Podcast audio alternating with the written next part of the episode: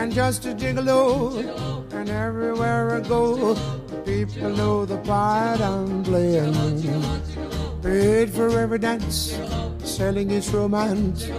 Oh, what they. There will come a day, and youth will pass away. What will they say about me?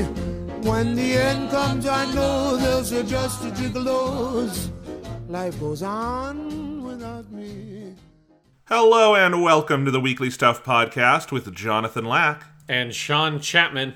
We are here to talk about stuff. This week on the show, we are going to be reviewing The Suicide Squad, not Suicide Squad, the one without the definite article, the one with the definite article, the, in front of it, which I realize now is probably completely untranslatable to all sorts of languages across the globe. So I'm excited to see what they did in like Japan with this movie. Uh, but anyway, The Suicide Squad by James Gunn, which came out in theaters and on HBO Max this weekend. Uh, and there's sort of two reasons I wanted to do it on the podcast this week. One, I liked the movie. I don't know if you liked the movie, Sean. I I liked it. I probably don't think I liked it as much as you, but it's a good time. Okay, so we liked the movie, uh, but moreover, I was watching the movie and I was sitting there and I was thinking, oh, I would like to talk with Sean on the podcast about this, and then I thought, what's the last time we talked about a new release movie on the Weekly Stuff podcast with, that wasn't an anime movie? because we did this year, we did Demon Slayer, and we did the new Gundam movie, Hathaway. But we, I don't, honestly, Sean, I don't know the last new release movie that you and I did together. It might have been Star Wars: Rise of Skywalker. Yeah, like it's like that, and I, whichever I don't remember if that or Spider Man, the last Spider Man movie. I think those were like the two last. The last Spider-Man was earlier than that because that was the summer of that year. Yeah, Yeah. Because Star Wars: Skywalker, I think, was the last movie you saw in a theater before the pandemic. That seems very probable. Yeah, I feel like I remember you saying that. So um, I just realized, like, you know, we don't we don't feel the need to chase the fucking clickbait all that much on this podcast. I don't know if you can tell, um, you know, but uh, once in a while, I think it's fun to talk about new stuff. And I was watching this movie and I thought, okay, you know what? I think this would be a worthwhile new movie to talk about because I think it has interesting things going on, allows us a little check in with DC and superhero shit. And uh, why the hell not? It's got King Shark in it. It's got some good stuff. It they did Polka Dot Man. It's very silly. It's good. And it's on HBO Max, so it was very easy for me. You texted me and said, "Hey, you want to watch this?" And I was like, "Well, I did just the other day hook up because my parents have a an HBO account, and I was like, oh, I, I finally like hooked that up and and uh, signed it on that on my PlayStation so I can watch HBO Max stuff." I was like, "Oh, yeah, I might as well. Like, there's no reason not to." Yeah, absolutely. And one thing we will not be talking about is like why is the box office for this movie low? Uh, the box office for this movie is low because there's uh, a bunch of very stupid people in the United States who won't get vaccinated, and so we have a variant raging, and we have a bunch of really dumb politicians who won't order vaccine mandates, and I think that's craven and stupid, and I'm targeting everyone on all sides on that. And so it's dangerous to go outside, and then also it's on HBO Max, so people can just watch it from the comfort of their own home. Uh, so yeah, if you're looking at that box office number and thinking it tells you anything about anything, it doesn't. Um, It's it's completely fucking irrelevant, and yeah, we'll see from there. But I don't. Yeah, maybe no one saw this movie, but Yeah, who knows? it should be stressed if people haven't watched it and they want to. It, you, you know, you should. Uh, it's good. Like if you like James Gunn's other stuff, I think you would like this movie. But also, it is just if you have HBO Max, it is just for free on there. It's not like Black Widow on Disney, um, where you Right. had to pay twenty bucks or whatever. Like it is just if you have that subscription, it is just on there like anything else. So if you haven't watched the movie and are curious, like and you have HBO, you can just check it out. You do have to have the higher tier. There's now HBO Max did add an ad supported tier for ten dollars a month. The movies are not on that. Um, you have to have the fourteen ninety nine dollar a month tier, and then yeah, all of the WB theatrical movies are on there. So well for thirty days. So it won't be on there in a month, but then it'll be on there in six months probably. I don't know. I don't get any of it, but there you go. Yeah. Streaming So- service stuff is is weird and, and convoluted, but it does make it that you don't have to go out of your way to go to a movie theater and deal with all that shit if you just want to watch this movie. And no one is suing Warner Brothers over this one because you know they actually worked with the people involved with the movie Yeah. before it came out, so they wouldn't do that. Which you know maybe Disney should take a take a note on that.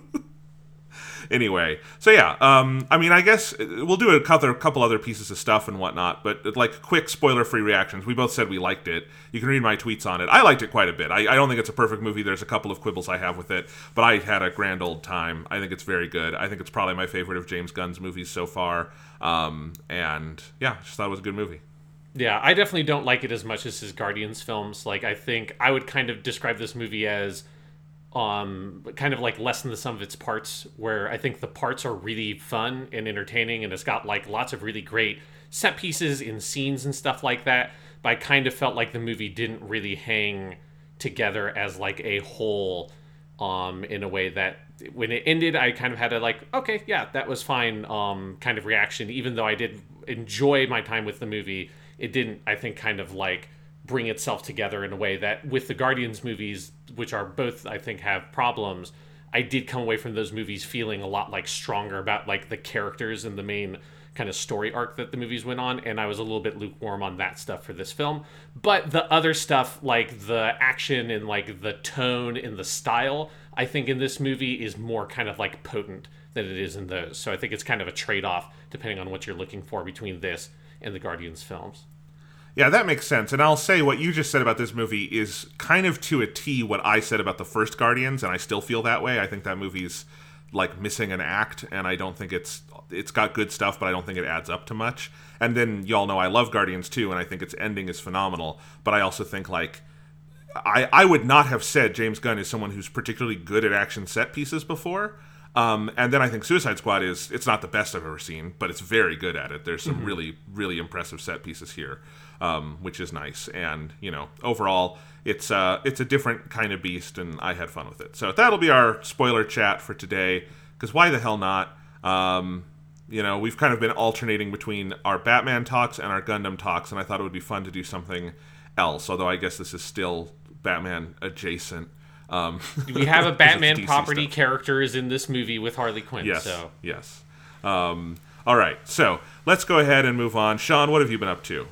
Uh, mostly over the past week. Uh, I mean, I've been, you know, st- I'm still addicted to Genshin Impact. Like, I feel like the 2.0, just like, you know, I mean, I had been playing the game regularly the whole time, but like all the new stuff they did with 2.0 in in playing as Ayaka and all that stuff, I've still been playing that very heavily. Um, but I have taken this opportunity where we're taking a little bit of a break between full Gundam series right now because we're gonna the next Gundam podcast is actually going to be on the the Evangelion movies, and so that's not as much time to watch those movies as it is to watch like a 50 episode show. So I've been taking that time to to watch some anime stuff that I had been um, meaning to get around to for a while, but hadn't because all my anime time was on Gundam.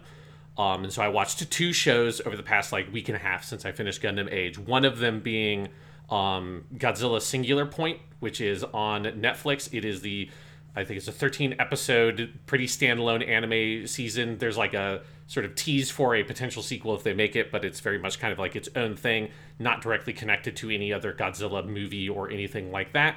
Um, and if you really like kaiju stuff, I think that this uh, series is fantastic.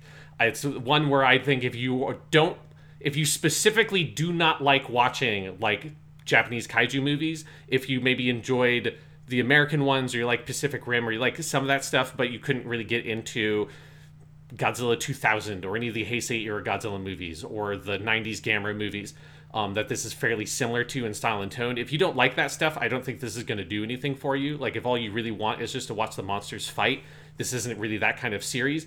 But if you really like the like narrative structure and styling of a kaiju movie, if you like the kind of like esoteric, kind of batshit crazy sci-fi stuff that these movies all deal with, like that's what Godzilla Singular Point is really about as a series. Um, it is um, basically about what happens when in modern day Tokyo this mysterious kind of red dust rises up from the sea and with it comes these monsters that start appearing with it that start very small at the early point in the series all the monsters are like here's an actual you know like a pterodactyl or something that's like the size of a car and obviously then eventually by the end of the series you're building up to a Godzilla that is the size of skyscrapers and stuff like that but it's much more interested in that kind of mystery sci-fi plot and that sort of um, event style narrative structure of looking at what are the impacts of this thing from all these different perspectives and everything like that. So if you enjoy that kind of storytelling, um, if you like the pacing and style of kaiju movies, like it just the series has it down perfect. Uh, you can really tell that the people working on it like studied and really love those movies. Specifically again i my reference points for these would be the three gamera movies from the 90s um, and like godzilla 2000 is also pretty similar in style. It's very much pulling from that period of kaiju films um, and then also there's a lot of shin godzilla influence specifically in how they use godzilla they kind of visually quote that movie in a couple of places um, but yeah, I think it's a great, great time if you like that kind of stuff. If you aren't into it, I wouldn't check it out. Like, I think it would probably be kind of a polarizing show. Um, so it's not a broad recommendation, but but I think you know who you are you, and you know what you like. Like this is uh, a pretty pretty great um, entry in the Godzilla franchise as a whole. Yeah. Uh, sorry, Sean. I'm gonna have to pause for a second. My computer's overheating. Okay. And I don't know why. I'll just leave my recording going. Yeah, just leave it going. Um, I'm just looking at Task Manager and I have absolutely no idea why it's doing this.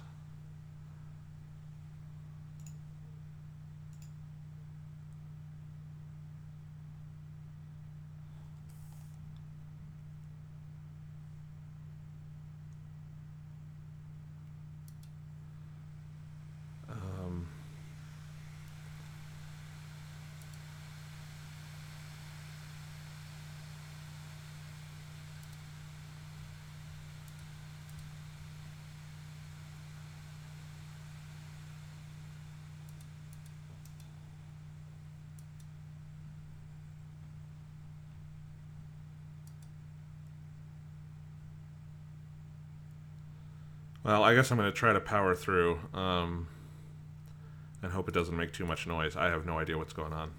Okay. There's like literally nothing I can see that would be doing this. So weird.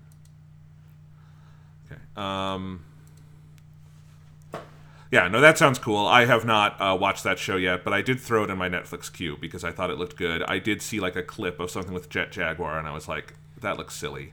Yes, there is a lot of really good Jet Jaguar stuff. Um, there is a scene, I think it's probably like around episode eight or episode nine. There's a big action scene involving Jet Jaguar and some spiders that is like just some sick fucking shit.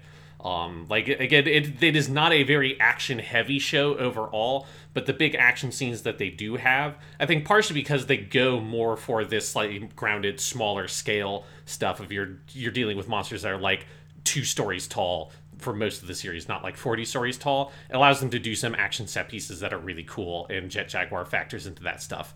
Um, so if you really like Jet Jaguar, which you should, um, he also this is the only other thing other than Godzilla versus Megalon that is like a major entry in the Godzilla franchise uh, that Jet Jaguar appears in. So um, there's some very deep cuts in Godzilla uh, mythos uh, that they they pull in for this show. And has Godzilla ever done like a TV show kind of thing in Japan before? Um, not like this. Like there have been like weird, like almost like kids show kind of stuff. Um, you know, somewhat equivalent to like uh, we had the uh, Hanna Barbera Godzilla cartoon um, with Godzooky, uh, Godzilla's uh, wacky nephew. Um, there's there's some stuff kind of like that where it's it's more kind of like toys and stuff for the effects that are like very cheap. But no, nothing like this. The closest closest equivalent to this series in terms of a Godzilla thing that is not live action would be the CG movies that Netflix has also, um, which is a trilogy of movies from like five to eight years ago, which those are like decent, but I would say Singular Point is much better than those. Like those don't necessarily give me outside of some like really well done sequences, don't give me like the kaiju Godzilla vibes. The way that Singular Point just feels like like you could very easily imagine how singular point could be with a couple of like changes just be done as like a six episode like prestige miniseries version of a kaiju movie. Like that's kind of how it's structured with like understanding the heart and pace and style of what the franchise and like the genre is about. Um it is very like on point with understanding the appeal of of a kaiju movie. I look forward to HBO's adaptation of it in several years of the, the six hour prestige drama Godzilla that will go for all the Emmys. it, you know, it would fit very nicely. Like it would be, it's like a shockingly easy, I think, transition if if HBO ever was like, you know what, those Godzilla movies that they made, that Legendary made, like they made pretty good money. Like not, you know, it's not Marvel, but it's they're doing a good job. Let's get in on that if they want to. Like you know, call Studio Bones who worked on this series and and, and you know make that. Oh, this is a Bones anime. Ooh, I didn't mm-hmm. know that. That's cool. Yeah. All right. Nice. Um, what's the other anime you've been watching? Yes, and then the other one. This is one that I actually I've I started watching halfway through last week after I finished Gundam Age, but um, I finished watching this week, which is Violet Evergarden, which is a show I'd been wanting to get to for a very long time. This is also one that's on Netflix. Um, so if you're interested in it and you have Netflix, you can check it out. Um, they have the full TV show, the one OVA they made, which is like a 40 minute episode that takes place between, I think, episodes five and six.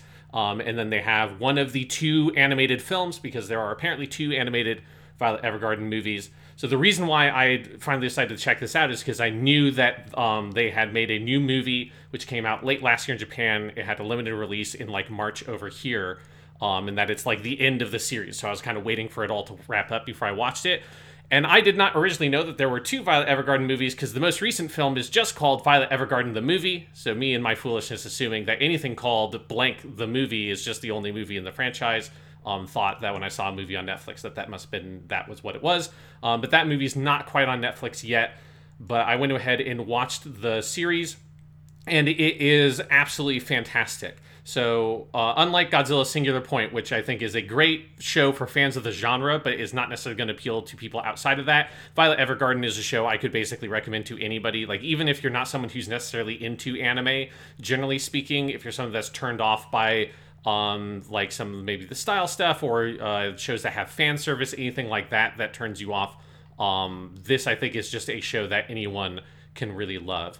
It's by Kyoto Animation, which is one of the best working animation studios today, um, and it's probably my favorite thing that they've worked on. Kyoto Animation has also done um, stuff like The Melancholy of Suzumiya Haruhi and the movie The Disappearance of Suzumiya Haruhi, which is one of my favorite films. People remember it was one of my top 10 movies of the past decade, which is when we talked about it uh, on the podcast. They've also made stuff like Hyouka, which is great. Uh, Miss Kobayashi's Maid Dragon, which is currently airing its second season, is also them. Like just a lot of really, really fantastic shows coming out of that studio. And this, I think, is the best thing they've done. Uh, what Violet Evergarden is, is it's about the main character uh, who's named Violet Evergarden, who's this young woman who has served as basically a child soldier in this sort of World War One esque um, conflict. It's not set like exactly in our Earth. It's sort of like this slight, mild fantasy kind of steampunk uh, version of Earth with like a kind of a fake version of Europe. Um, and the backstory is that she was this child soldier who was raised from, you know, baby, basically being a baby just to be a soldier. And so she's this kind of emotionless kind of killing machine. Um, during the war, she kind of comes into service of this character called the Major that um, is the one person who kind of treats her like a person. And in one of the last major conflicts of the war, the Major is seemingly killed. He's certainly like d- gravely wounded. Um, and she is also gravely wounded to the point where she loses both of her arms, which are then replaced with two kind of steampunky, um, like robot kind of prosthetic arms. And so that's all kind of covered in the first like five or so minutes of the series, is that sort of general backstory. And the bulk of the show takes place after she wakes up in the hospital, after the war is over. Um, they don't tell her that the major is probably dead. He's at the very least missing in action. Uh, they kind of tell her that he's off there, he's somewhere else, but you need to learn how to live your life and she makes the decision to work this job that exists in this world. Um, that is basically these people called auto memory dolls. Um, they're not dolls, they're humans, but there's like a whole backstory for why the profession is called that. But basically, it's these people who write letters for um, a client. Uh, originally, it became about because their clients were illiterate, but it became this thing where um, they kind of listen to what someone has to tell them and then their skill set allows them to kind of see through the nature of what the person really wants to say and what is like the heart of what they want to communicate to whoever they're sending the letter to and then you write that letter for them of what they really want to say not just what they're telling you. And so she decides to um, become one of these auto memory dolls because the last thing that the major told her um, the last time they saw each other was that he loved her and she doesn't understand really what that means so she wants to understand what the words i love you actually like mean to someone and how she's supposed to feel about it um, and so that's why she works this job. And the bulk of the series are these standalone episodes of her going around the country to these different clients and they and hearing what they have to tell her and her kind of trying to figure out how to write this letter how to kind of solve their problems and her growing as a character kind of learning emotions and kind of breaking out of her shell and and learning about herself in the world and all those kinds of things it is a very beautiful and very kind of melancholy series because it's so much about the traumas of this major conflict that you only have gotten these brief kind of flashes to what that war was like. Um, but you see so much of the impacts on it on the people in the world um, through her travels. And it's just gorgeous. It's so beautifully written. The score is incredible. The animation is some of the best you'll see in any TV animation, particularly the backgrounds are just drop dead gorgeous and so well um, like integrated into the whole aesthetic of the show. And then also Violet herself is one of the most beautifully animated TV characters I've seen in that her character is so sort of emotionless and placid most of the time. So any minute change in her body language or her um, like kind of facial expression communicates so much about the character, and it's so important to the story that you can feel that this is why Kyoto Animation is the studio that needed to adapt this source material um, because it's based on a series of novels. Is that there's no other studio that is as good working in the industry at doing facial expressions and body language and kind of character animation um, than Kyoto Animation, and they just knock it out of the park. And then that's along with, I think, just an incredible lead performance by Yui Ishikawa, who plays Violet, um, who people would recognize her probably um, as 2B from Nier Automata, is the other kind of really big role she's had. Um, and it's just like it's the whole package, like it's the the complete deal. Um, it's it's a show again that I think anyone would love because it deals with themes and ideas that I think everyone can really connect to and relate to. Um, and it does it and it's just perfectly paced, super tight. Um, you know, 13 episode TV show where each episode you have a couple of the first three episodes or so are a little bit more serialized. The last two episodes or so are a little more serialized, but the bulk of the series are these just standalone, perfectly paced 22 minute bottle episodes, just working through the premise and the world and the characters. Um, so. Uh, yeah, it's my highest pop- possible recommendation. Like, I am so eager to watch um, the movie, which you just there's really no way to watch it um, right now. There's not even a home release yet, so I'm just waiting for Netflix to get on that or a Blu-ray to come out or something, so I can watch the most recent film because the movie and the OVA that is also on there, both of those are as high quality as the TV show itself. So I'm sure that the most recent movie is also um, really fucking amazing because the whole uh, the whole series is. Awesome. Yeah, I had heard several people in my Japanese class talking about this show. Uh, and saying it made them cry and stuff. Um, yeah. So I uh, I was interested in it, and I hadn't looked it up. I didn't know it was KyoAni. That's awesome. Um, is this like the first big thing they've done since the the arson incident? It happened like so. I think the um, arson incident happened around the time that the TV anime was wrapping up. Um, so it was kind of like okay. concurrent with that because the show itself, yeah, I think was 2018 is yeah. like 2019 is when it was airing, uh, and so like the movie that just came out, I think that was like in pre-production um, when that all happened. Yeah. Well, it's good to see they they were able to come back and, and do the movie and stuff. That's obviously one of the most tragic things I've ever heard about. So yes um, yeah. Anyway, that's cool. I'm I'm glad to hear that that show is awesome. Um, I will have to check it out. I didn't have any idea what it was about. Violet Evergarden. That could be about anything. That is such an anime title. Um, yes, I had no idea it was the name of the main character. I assumed. I think it's because like the image that Netflix used for it was like a field of flowers with a like girl standing in it. So I assumed that was like the garden was an actual garden, not that's like, oh, that's the name of the character is Violet Evergarden. Which when as soon as you start watching the show and you're like, oh, this is like fake World War One era Europe in an anime, of course the girl's going to be named Violet Evergarden because that is such a good Japanese European lady name. Um, yes. It's yeah, it's very good. awesome. I have not been watching any anime this past week, but I have been reading the absolute shit out of the Mobile Suit Gundam The Origin manga which I finished reading the entire thing last night. I don't think I'm going to talk about it a ton here, um, just because I have a million things I could say, and I'll save that for a Weekly Suit Gundam at some point, and and who knows? I one day maybe you'll read it, and I, I know you've read I, Yeah, I'll read it. Yeah, I've yeah. I've read the first three volumes because I have them in Japanese, um, but I do also have. I can get digital versions of them through the Japanese Kindle, so I'll probably yeah. start reading that once we're getting a little bit closer to doing the origin anime for the podcast. I have some ideas about how I want to cover Yeah. the origin anime and the manga, and that uh, because that'll be kind of a big coming full circle moment for the podcast. So I have some ideas.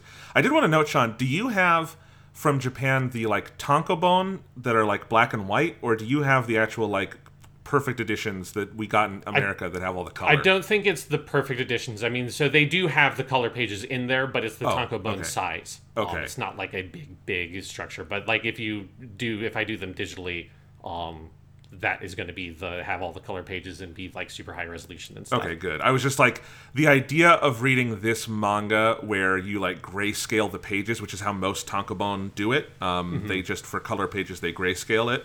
Um, no, like the color is too important, and like the way Yoshikazu Yasuhiko does it is like too singular. Um, because because like unlike most manga, he doesn't. The color pages are not black and white pages colored in; they're done differently. Um, so it's very cool. Anyway, I was glad to hear that. I just wanted to check on that really quick. Um, but yeah, it's it's an amazing manga. It's one of, if not the best things that has been produced with the name Gundam on it. Um, and so I have had a lot of fun with that. Um, that was that was something I bought with one of my stimulus checks. Was the full run of you go. Gundam: The Origin because the English versions of those by Vertical is the label that did those are the best English manga editions I've ever seen. Like by far, they're done completely. They are complete like one to one versions of the perfect editions from Japan.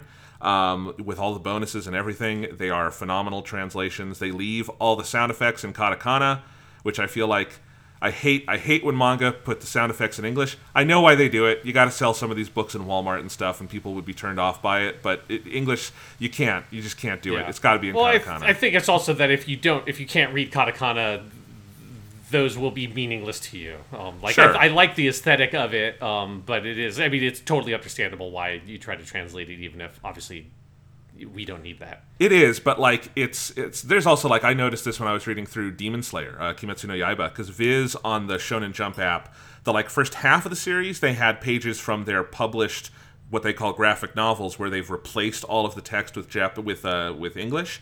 And then the other half of the series was from just when it was coming out weekly on the app, and those they those come out day and date. They don't have time Yeah. to replace the katakana. So, um, and that's one where honestly the art of that series gets pretty butchered by putting in the um, the like big because it's also the way Viz does it is like the letters they use are way bigger than the katakana, and so it just takes up more of the art and like covers stuff up and messes it up. And I don't, I'm not super fond of that. I wish they would find a better way to do it, but there you go.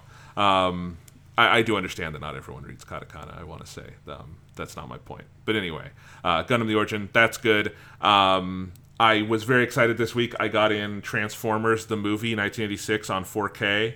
There's a new Steelbook uh, edition that just came out. The it's it's the Steelbook is like the standard edition for this. It's a very nice Steelbook, but Shout Factory put this out for the 35th anniversary. They had previously done this movie on Blu-ray, um, but this is a brand new remaster. It's not like the Blu-ray version upgraded to 4K.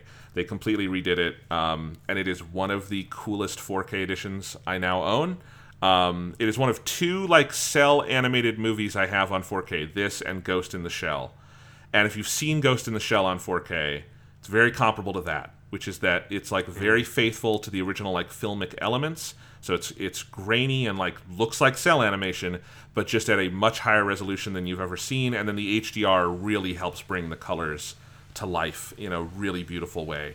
Um, and so it's really cool because Transformers the movie is essentially an anime. I mean, it's animated by Toei in Japan. Um, it was designed by the guy who did Macross. It looks like an anime. So like mostly, I was watching this movie and going, "A, I love Transformers the movie, 1986. It's a Yep. phenomenal. It's, I mean, in a certain way, like it's it's it's so much it's fun. goofy and cheesy as fuck, but like, but it. I mean, it's so much better than that actual cartoon was. That cartoon was janky and bad. Yeah. that movie fucking rules. That movie rules. The animation is great. The voice acting is awesome. I love the characters. It moves like a bullet. I I unironically adore that soundtrack. Like it knows what it is and it's very good. It's not just that it's like cheesy and fun. It's good at being cheesy and fun. Yes. Like it is very good at what it does. Um, it's a great movie. And so, but I was watching it and half of it I'm like, man, I'm so glad this movie has this like definitive version. It looks I never imagined we would see this movie looking this nice. But then also I was like please God, I want to see stuff like the Macross movie from the 80s in like this quality or some of like Char's counterattack in 4K or something like this, which there is a 4K Blu-ray of that in Japan. I don't know if it's any good. Uh, a lot of Japanese anime in 4K, they've just been doing DNR butcher jobs on them and it's very depressing. But this is perfect. So, if you like that like 80s eh, anime style and you want to see it in 4K HDR, Transformers, ironically, is one of the best ways to do it. It's very good, so I enjoy. If you really like Weird Al's "Dare to Be Stupid," which you should, it's a great song. A great song. Um, and you also really like Eric Idle making a very like, why is he in this kind of appearance alongside also, also obviously like Orson Welles? That's like a pretty like famous thing about that movie. Um, but yes, it's just like such a weird mix of all these different elements that come together so perfectly. Um, Yeah. yeah. If people have not checked it out, you should watch it. Like, you don't need to know or give a shit about anything with Transformers um, to really enjoy that film. Yeah, there's characters from the show and stuff, but it's completely standalone in its own plot because it's set 30 years after like the first season of the show. Yeah. So it was setting up a new season. So it works really well. Like people joke about like the great toy massacre of it all because like most of the cast gets killed in the first 30 minutes. But like part of the advantage of that as a movie is that it means you're seeing it all through the eyes of the new characters. And so it's very easy to just jump in with it, you know? Mm-hmm. Yeah. So anyway, I've had fun with that. Uh, but the main thing I wanted to talk about, Sean, is, and I don't know if you've played this, but I want to take a trip to your beta corner, but What? because I want to talk about a beta. Bump, dump, bump, bump. Jonathan's beta corner. No, I think it's Jonathan's beanbag in Sean's beta corner. Is what we just- jump doot doot. Jonathan's beanbag in Sean's beta corner. Hello, I'm Jonathan. I'm on a beanbag in Sean's beta corner, and I've been playing a beta of my own um, because this weekend was the first early access beta for Back 4 Blood, the game from Turtle Rock Studios, who made the original Left 4 Dead, Left 4 Dead 2 under Valve. Went away. There was no Left 4 Dead for many years, and now there's a new Left 4 Dead. It's just called Back 4 Blood. It is just a Left 4 Dead game. Like, be very clear. it's Left 4 Dead 3, but it's called Back 4 Blood. And uh, I got sent a code for the beta. Like, if you pre-order it, you were in the early access, but I didn't pre-order it. I just WB Games just sent me a code. So I've been playing that along with my brother. We played through the the beta is the entire first act. It's structured pretty much identically to the Left 4 Dead games, although the levels within the acts are shorter, like the space between the um, to get to Safe the houses. safe houses. Um, there's more of them and they're shorter, so it's about the same amount of content for one act. It's just there's more levels. There are eight levels in that one, um, in Act One. So yeah, and otherwise, um, so so we played through the entire uh, Act One in co-op, and then there were p- other people like online dropping in and dropping out. It's again the setup is identical to Left 4 Dead or Left 4 Dead 2 if you've played those, which is it is four-player co-op. You go in with a buddy. If you don't have four people, bots play the other characters, but then people can just drop in and drop out sort of at will. And it also keeps the matchmaking populating so people can just come into your game. So it is very co op focused. And uh, I had a really good time. It is. So this beta is this is two months out from release. It doesn't come out until October 12th. So we're a full two months away from this game coming out. And I would say the beta is a little rough, but it is in better shape than I would expect for like a two months out from release kind of thing. It's generally in good shape. Like it looks very nice. It's a very nice looking game. I think the environments are cool and varied and all of that. So it's graphically very nice. It performed pretty well on my computer. On my, I was playing on my laptop via Steam. Um, it was, it's a little like the performance is a little all over the place in terms of frame rate. Like it goes up and down pretty wildly, and that seemed tied as much to sort of online matchmaking stuff as it is to actual like performance of the game on your computer. Um, and then some of the the matchmaking is actually was very quick and easy and fluid as you want it to be for something like this. Some of the stuff on this like f- friends party making system of the game was difficult and weird. Like Thomas and I would both be sitting in the game looking at our friends list and we wouldn't be showing up. Um, so there was stuff like that because it doesn't just use like your Steam friends list because it's a cross-play game on everything. So it's got its own like friends list. That side of it's a little weird. I hope they figure some of that out. I'm sure that's exactly the kind of stuff you do a beta to try and figure out. So I hope that will be better. And then there was some jankiness where we both experienced one crash with the game. Um, and Thomas got kicked out of the game once for seemingly no reason. So a little bit of jank, a little bit of stuff to improve, but that's exactly what a beta is for. So that kind of stuff does not worry me at all. If this were like the kind of beta that most games do, where it's like the week before release and they call it a Uh-huh. beta, but it's just a demo, that would worry me. This seems like it's an actual beta. Like when you quit the game, it kicks you into a survey screen and has an actually pretty detailed survey to fill out about like what you experienced with the game. So I was happy to see that. Um, but I had fun with it. It very much scratched the same place in my brain as the Left 4 Dead games did. When I was done playing this beta, I went and installed Left 4 Dead 2 so Thomas and I can play that again. And I'm like, oh man, we should just, until this game comes out, we should go play Left 4 Dead 2 because that game's great.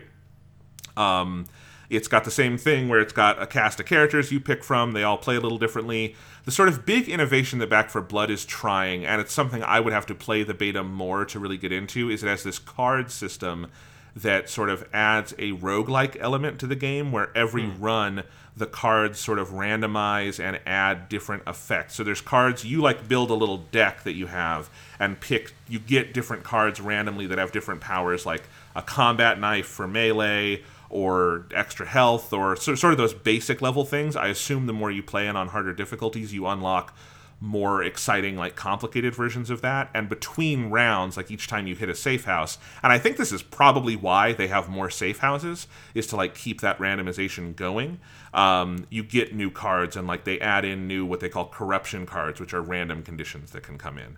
So that is something that, like from the beta, I think it's a little hard to gauge how good that will be, but I find that to be something that could have a lot of potential in terms of updating this structure and feeling like an actual Left 4 Dead 3 and not just like Left 4 Dead 1 and 2 again 10 years later, you know? Um, mm-hmm.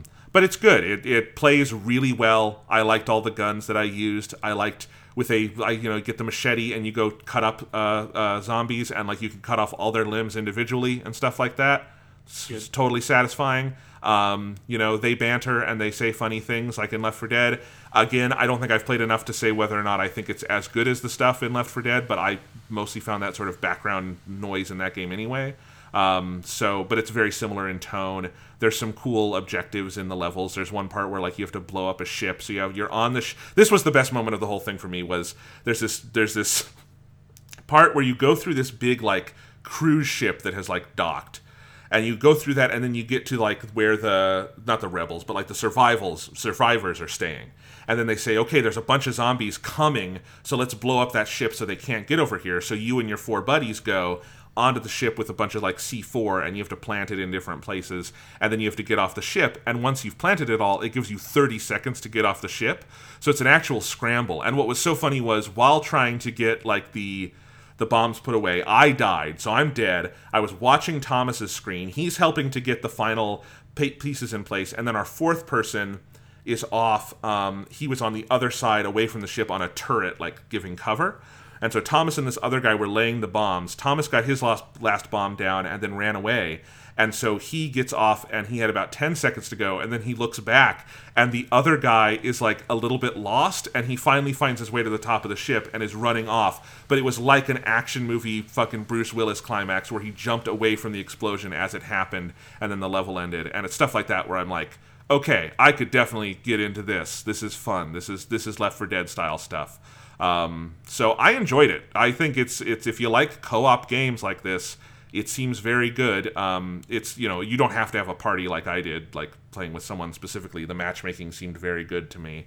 So I am definitely going to keep this one on my radar for October when that comes out. This could be something to look forward to. And I forgot about this completely until I went to look it up. Like I was looking up like the pre-order price and stuff, and then I realized, oh right, this is just an Xbox Game Pass game.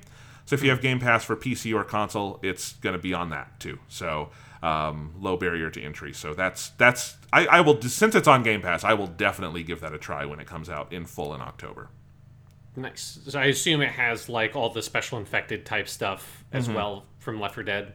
Yep, and the, they again, I don't know how much I saw this through just the one main run we did, but because I only played about two hours of the game in total but they say with all the special infected and stuff the game is more dynamic about like giving them to you. So it's gauging like how well you're doing while you're playing and then trying to throw more at you. So the difficulty is a little dynamic but we definitely got different special infected and had to kill them. And you know all of the terrifying moments where like I would be shooting a zombie over here, and then Thomas would go, ah, and I'd turn around, and he would be like up in the air by like a zombie with big tentacles, and I would have to go like cut the tentacles off, and then Thomas would fall to the ground, right? So very yeah. Left 4 Dead in that way. Cool. Yeah, sounds good. Yeah, it's it's reassuring to hear that you felt like the shooting and all that felt good because that was the one thing that when they showed in trailers, and it's a thing that's hard to show in trailers, but I don't think like they ever kind of communicated that aspect of the game particularly well. Partially because I don't feel like this game ever has gotten like a very like in-depth kind of showing at anything. Like it's always been hey here's a trailer. It's the left 4 dead thing. Anyways moving on. Here's another like i mean we're in for like two to three years of a bunch of left 4 dead likes because that is there's like five or six of them um that we have been seeing like people uh, putting trailers out for and this is kind of the beginning of that wave. Um so it's good to hear that that it's kind of living up seemingly to some of that promise Yeah, and you know this is the one that is not a Left 4 Dead like. It is just another Left 4 Dead. Yes. So like very clearly, it's shameless about it. I'm totally fine with that. You know, some someone else make a Portal three called something else. Fuck it, I don't care. Valve not going to make any games anymore. Other people make Valve's games. This is a little different because this is the team that did it. But yeah, so it's good stuff. I'm I'm glad to see it uh, and that it was it was fun. And then there's going to be another open beta for everyone that I think is the weekend of like the 12th. So if you're interested, you could you could play it then. Maybe Sean, if you want to give it a try. cool Yeah. All right. So that's pretty much all the stuff I've got. Do you have any other stuff, Sean?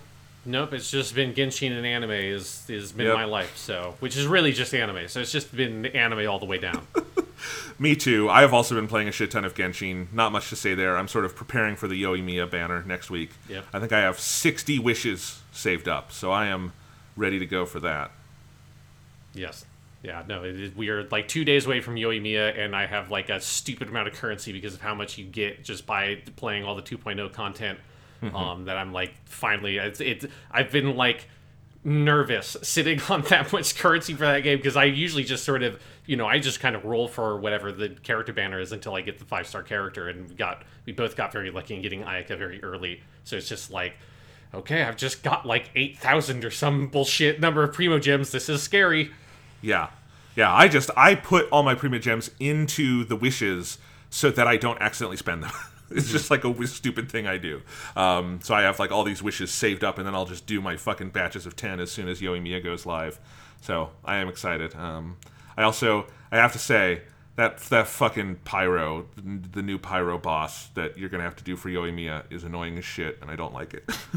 Yeah, I I have I think I have Mona, and so I've been kind of uh, specking her out a little bit because she's very. You need like a good Hydro character for that pyrohypostasis. But Yeah. yes, that that like I encountered that for the first time doing the Abyss because I hadn't since Yoimiya's not out, I hadn't fought it in the open world. Um, and so it's in like the the eleventh floor or whatever of the abyss. You have to fight that with one of your party members in the cryohypostasis with another your other party team. And I was like, wait, what the fuck is this thing? Like, what do I have to do? I don't even have a water character on my team right now. What is? And I was like, well, I'm gonna call a mulligan on this and go back and reassess my strategy because I had it hadn't even occurred to me that I hadn't actually fought that thing yet. yeah, it was it was kind of funny. I've done it a couple of times, gotten a little bit of, of stuff for Yoimiya when she comes out. But anyway, we could we could talk about Genshin all the time, but we Yeah. won't because that would annoy people. Sean, you want to talk about Yeah. the Suicide Squad? Let's talk about specifically, Jonathan, the Suicide Squad. We have to make sure we emphasize it every time. We're not talking about Suicide Squad, we're talking about the Suicide Squad. What do you think of this trend of differentiating movie sequels by just adding the definite article to the beginning? Batman's doing it next year with the Batman. I just we're gonna I assume the third Wonder Woman will be the Wonder Woman. I think it can probably work fine if you are if your franchise is Batman and you and people will go see a new Batman thing. I think if your franchise is Suicide Squad, I think there are a lot of people who maybe don't know what the fuck this movie is because nobody knows what the shit a Suicide Squad is before they had made the last Suicide Squad movie and not calling this Suicide Squad 2 or Suicide Squad Here We Go Again, Suicide Squad the Squeakquel, whatever, like adding some element to identify that this is a brand new movie. This isn't like Suicide Squad the Ayer Cut or something like that. This I think maybe you know, I think this is probably a bad idea not to title this movie something more distinct than The Suicide Squad. Almost certainly, because I mean they didn't want to call it Suicide Squad 2 because this movie is basically an apology for the last one. And they don't want to say like it's Suicide Squad 2 because Suicide Squad 1 was terrible, no one wants a Suicide Squad 2. I think I think the best compromise would have been one of your suggestions. Suicide Squad, here we go again. I think that would have fit the tone of this movie. That feels like it would have been very James Gunn. I think they should have done that. You could have done Mamma Mia like parody trailers. It would have been great. Yes, but I do think they needed to do something uh, to like you know, again, like just nobody knows what Suicide Squad is, so you, it doesn't have the brand power to to just bull through like kind of awkward, awkward like marketing titles. Um, Yeah. The way that the Batman, you could title that movie whatever, as long as people know it's a Batman movie, they'll go see it. Right. I mean, like the original like Michael Keaton movie was just marketed with a poster with the Batman logo and nothing else, and it made Yes. like half a billion dollars. Exactly. Um, Suicide Squad, you can't really do that with. But so I want to start. I want to start here, Sean. I think you and I have both been on the record before saying we're not like that invested in the whole Suicide Squad idea. It's kind of a dumb idea for a property. Yeah. I have not. I know there are some people who like. There's a certain comic run that people really love on Suicide Squad. I've not read it, um, and I'm not that knowledgeable. But like, I am not. I was not excited by the prospect of the last one movie, even before we saw it and knew it was the worst movie ever made. Um, I think the new game that they're making, that Rocksteady is making, is like looks terrible, and I don't care for a Suicide Squad game. And coming out of James Gunn's The Suicide Squad, I didn't come out of this going, "Oh, now I get it. This is why Suicide Squad is awesome. I want 500 more of these." I don't really need any more of these, uh-huh. but I am glad this one movie exists because I think it had the right kind of fun with this idea and it's kind of what i was expecting when james gunn was announced and like he announced it with like a tweet thread of like 500 actors he'd cast for it and i'm like right that's the way to do the suicide squad is cast a million people and kill most of them by the end and be very silly with it and then I think the thing that makes this movie more than just a novelty is that James Gunn is good at also having like sincerity and things in his movie. So it's not just utter irreverence for two and a half hours, which would be exhausting and bad. Yeah, I do think that overall, I think this, I I feel like this movie has a bit of a problem balancing like the degree to which it has the like, uh, much more so than Guardians, the Troma esque, right? Because this is like hard R. It is very Yes. violent, and having that like um that violence, and there's some sequences that like have a little bit of like the nihilistic tinge to that violence that you would expect from the kind of Troma lineage, which is where James Gunn comes from, is that kind of super violent B movie from the '80s. Um, and Literally, it- he worked at Troma. Yes. He worked with Lloyd Kaufman. Lloyd Kaufman has a cameo in this movie. That's where he got his start.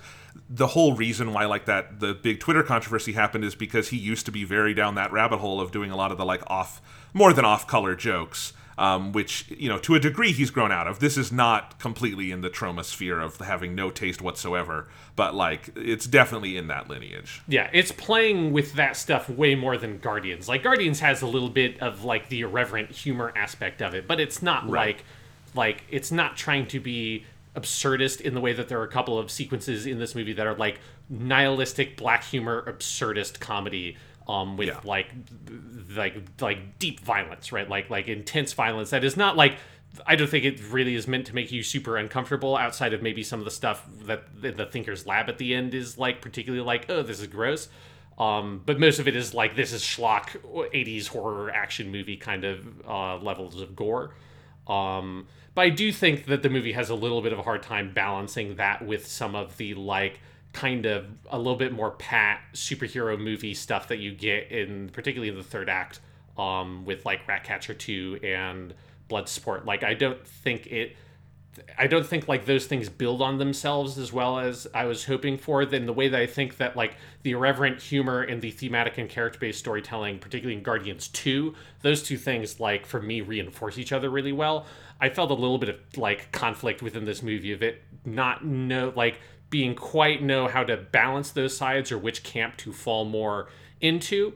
But that being said, like I do think that this is like about as good a Suicide Squad movie as you could really get someone to make because I think the premise is like not great and is like hard to make a good movie out of and you need someone like James Gunn that can just say fuck it and do stuff with this that you wouldn't be able to do basically with any other superhero franchise outside of like Deadpool is the only thing that's even like similar to this. Um so it's like I I yeah, that that I don't come out of this thinking like I want to see a bunch of other Suicide Squad stuff because it's inherently kind of not like my like personal preference for like genre stuff in a lot of different ways. But like a lot of what they do here is really well done and like the craft of it um in a lot of those sequences in particular it's executed at such a high level that you just can't really imagine a different filmmaker being able to tackle this premise and being able to do it uh, specifically like within the Hollywood system and stuff like that.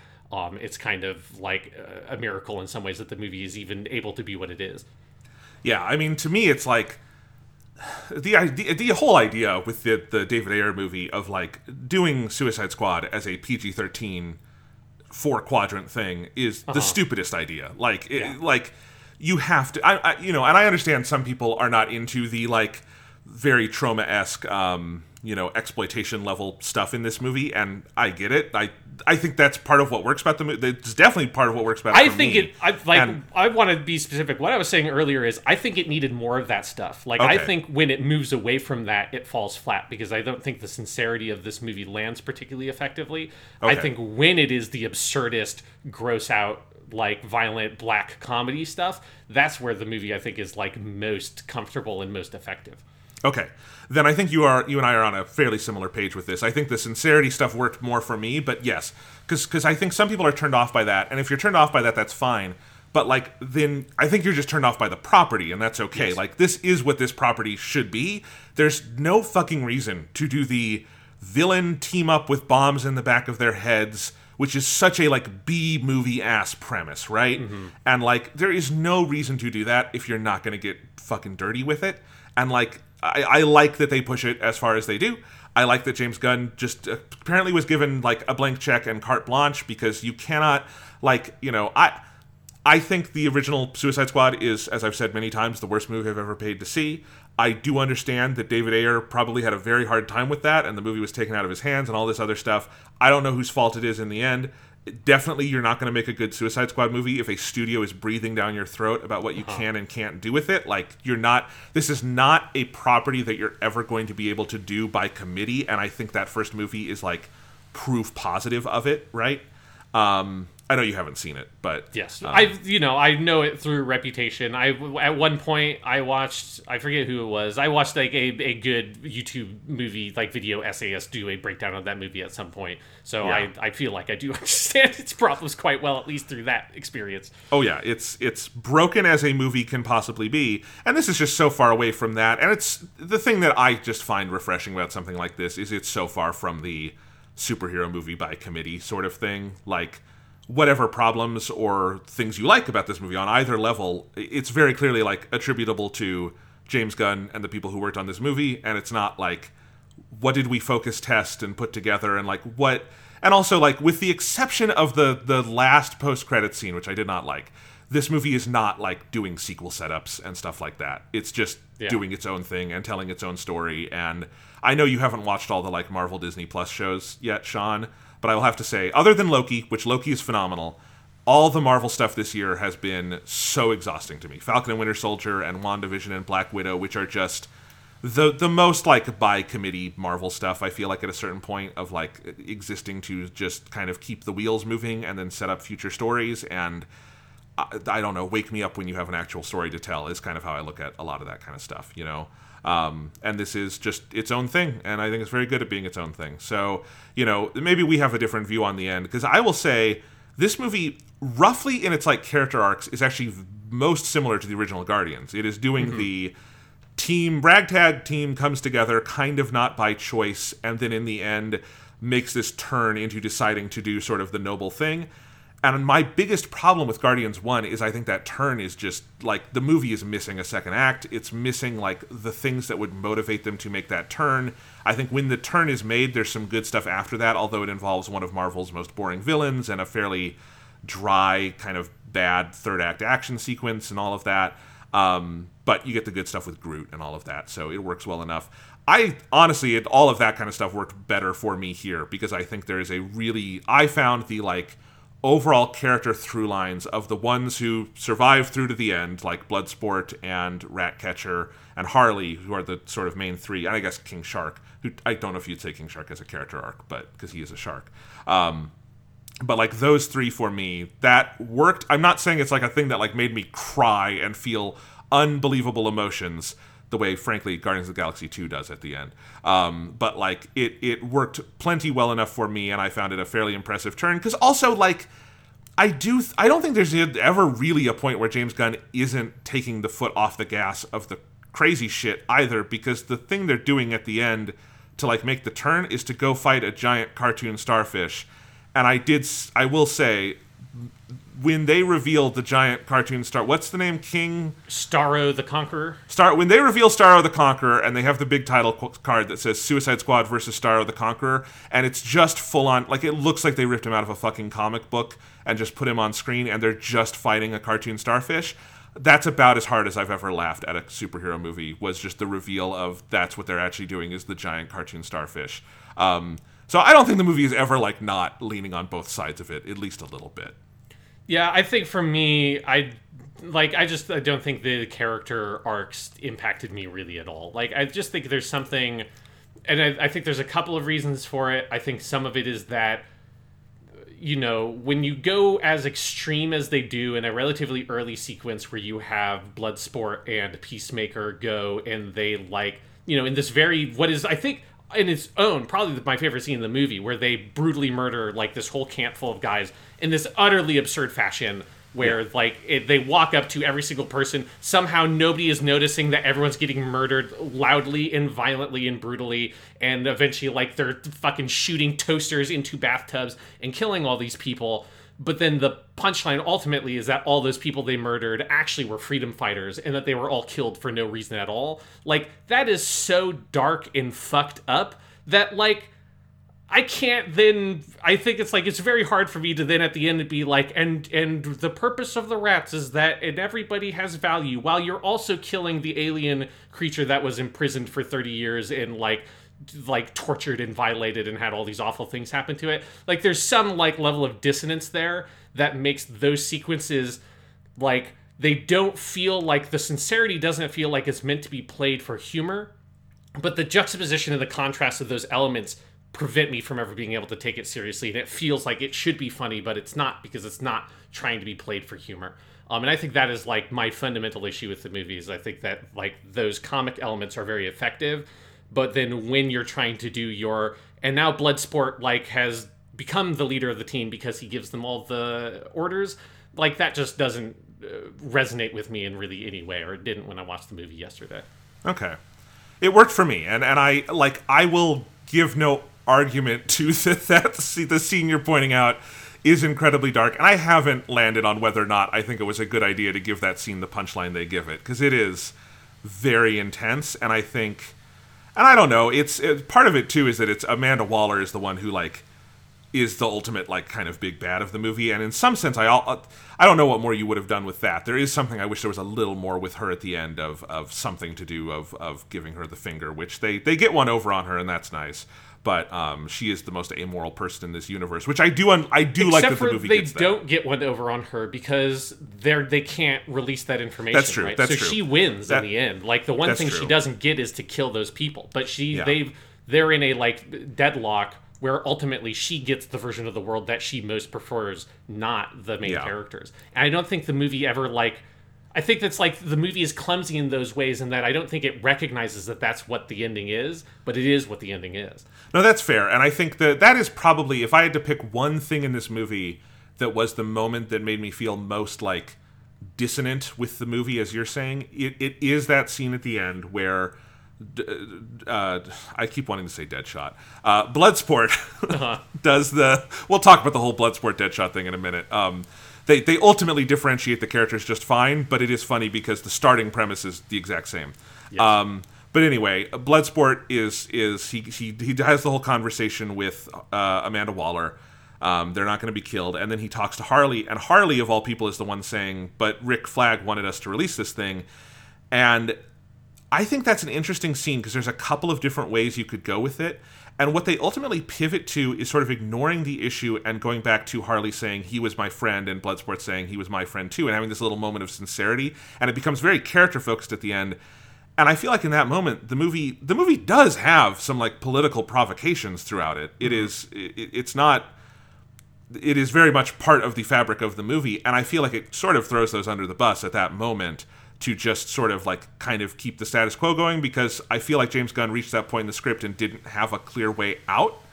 Um, and I don't know. I, it, even if it were something as simple as Bloodsport saying to Harley, "Well, I'm lying to her. We're going to go get these bombs out of her neck, and then of course I'm going to release it to the press." Like that would have been that would have solved that for me. Yeah. Or lean into the darkness and the nihilism of it, right? Like and that's Yeah. where I'm saying that like it's it feels dissonant that it's like you can't have your cake and eat it too. Like you have to ultimately settle on sort of what is your take here and like th- there's something very disingenuous about the kind of neatness in which the movie likes to feel like it wraps up even though it doesn't and not recognizing that there's this like severe friction with you guys like killing horribly this alien creature that has you know is you know taking over this town and attacking it has also been imprisoned and tortured for 30 years and you know and all that shit. That like that alien creature starro is most equivalent to the protagonist characters. Like there is like a mirror there that the movie refuses to recognize. And it's like there are lots of elements like that i think throughout the film that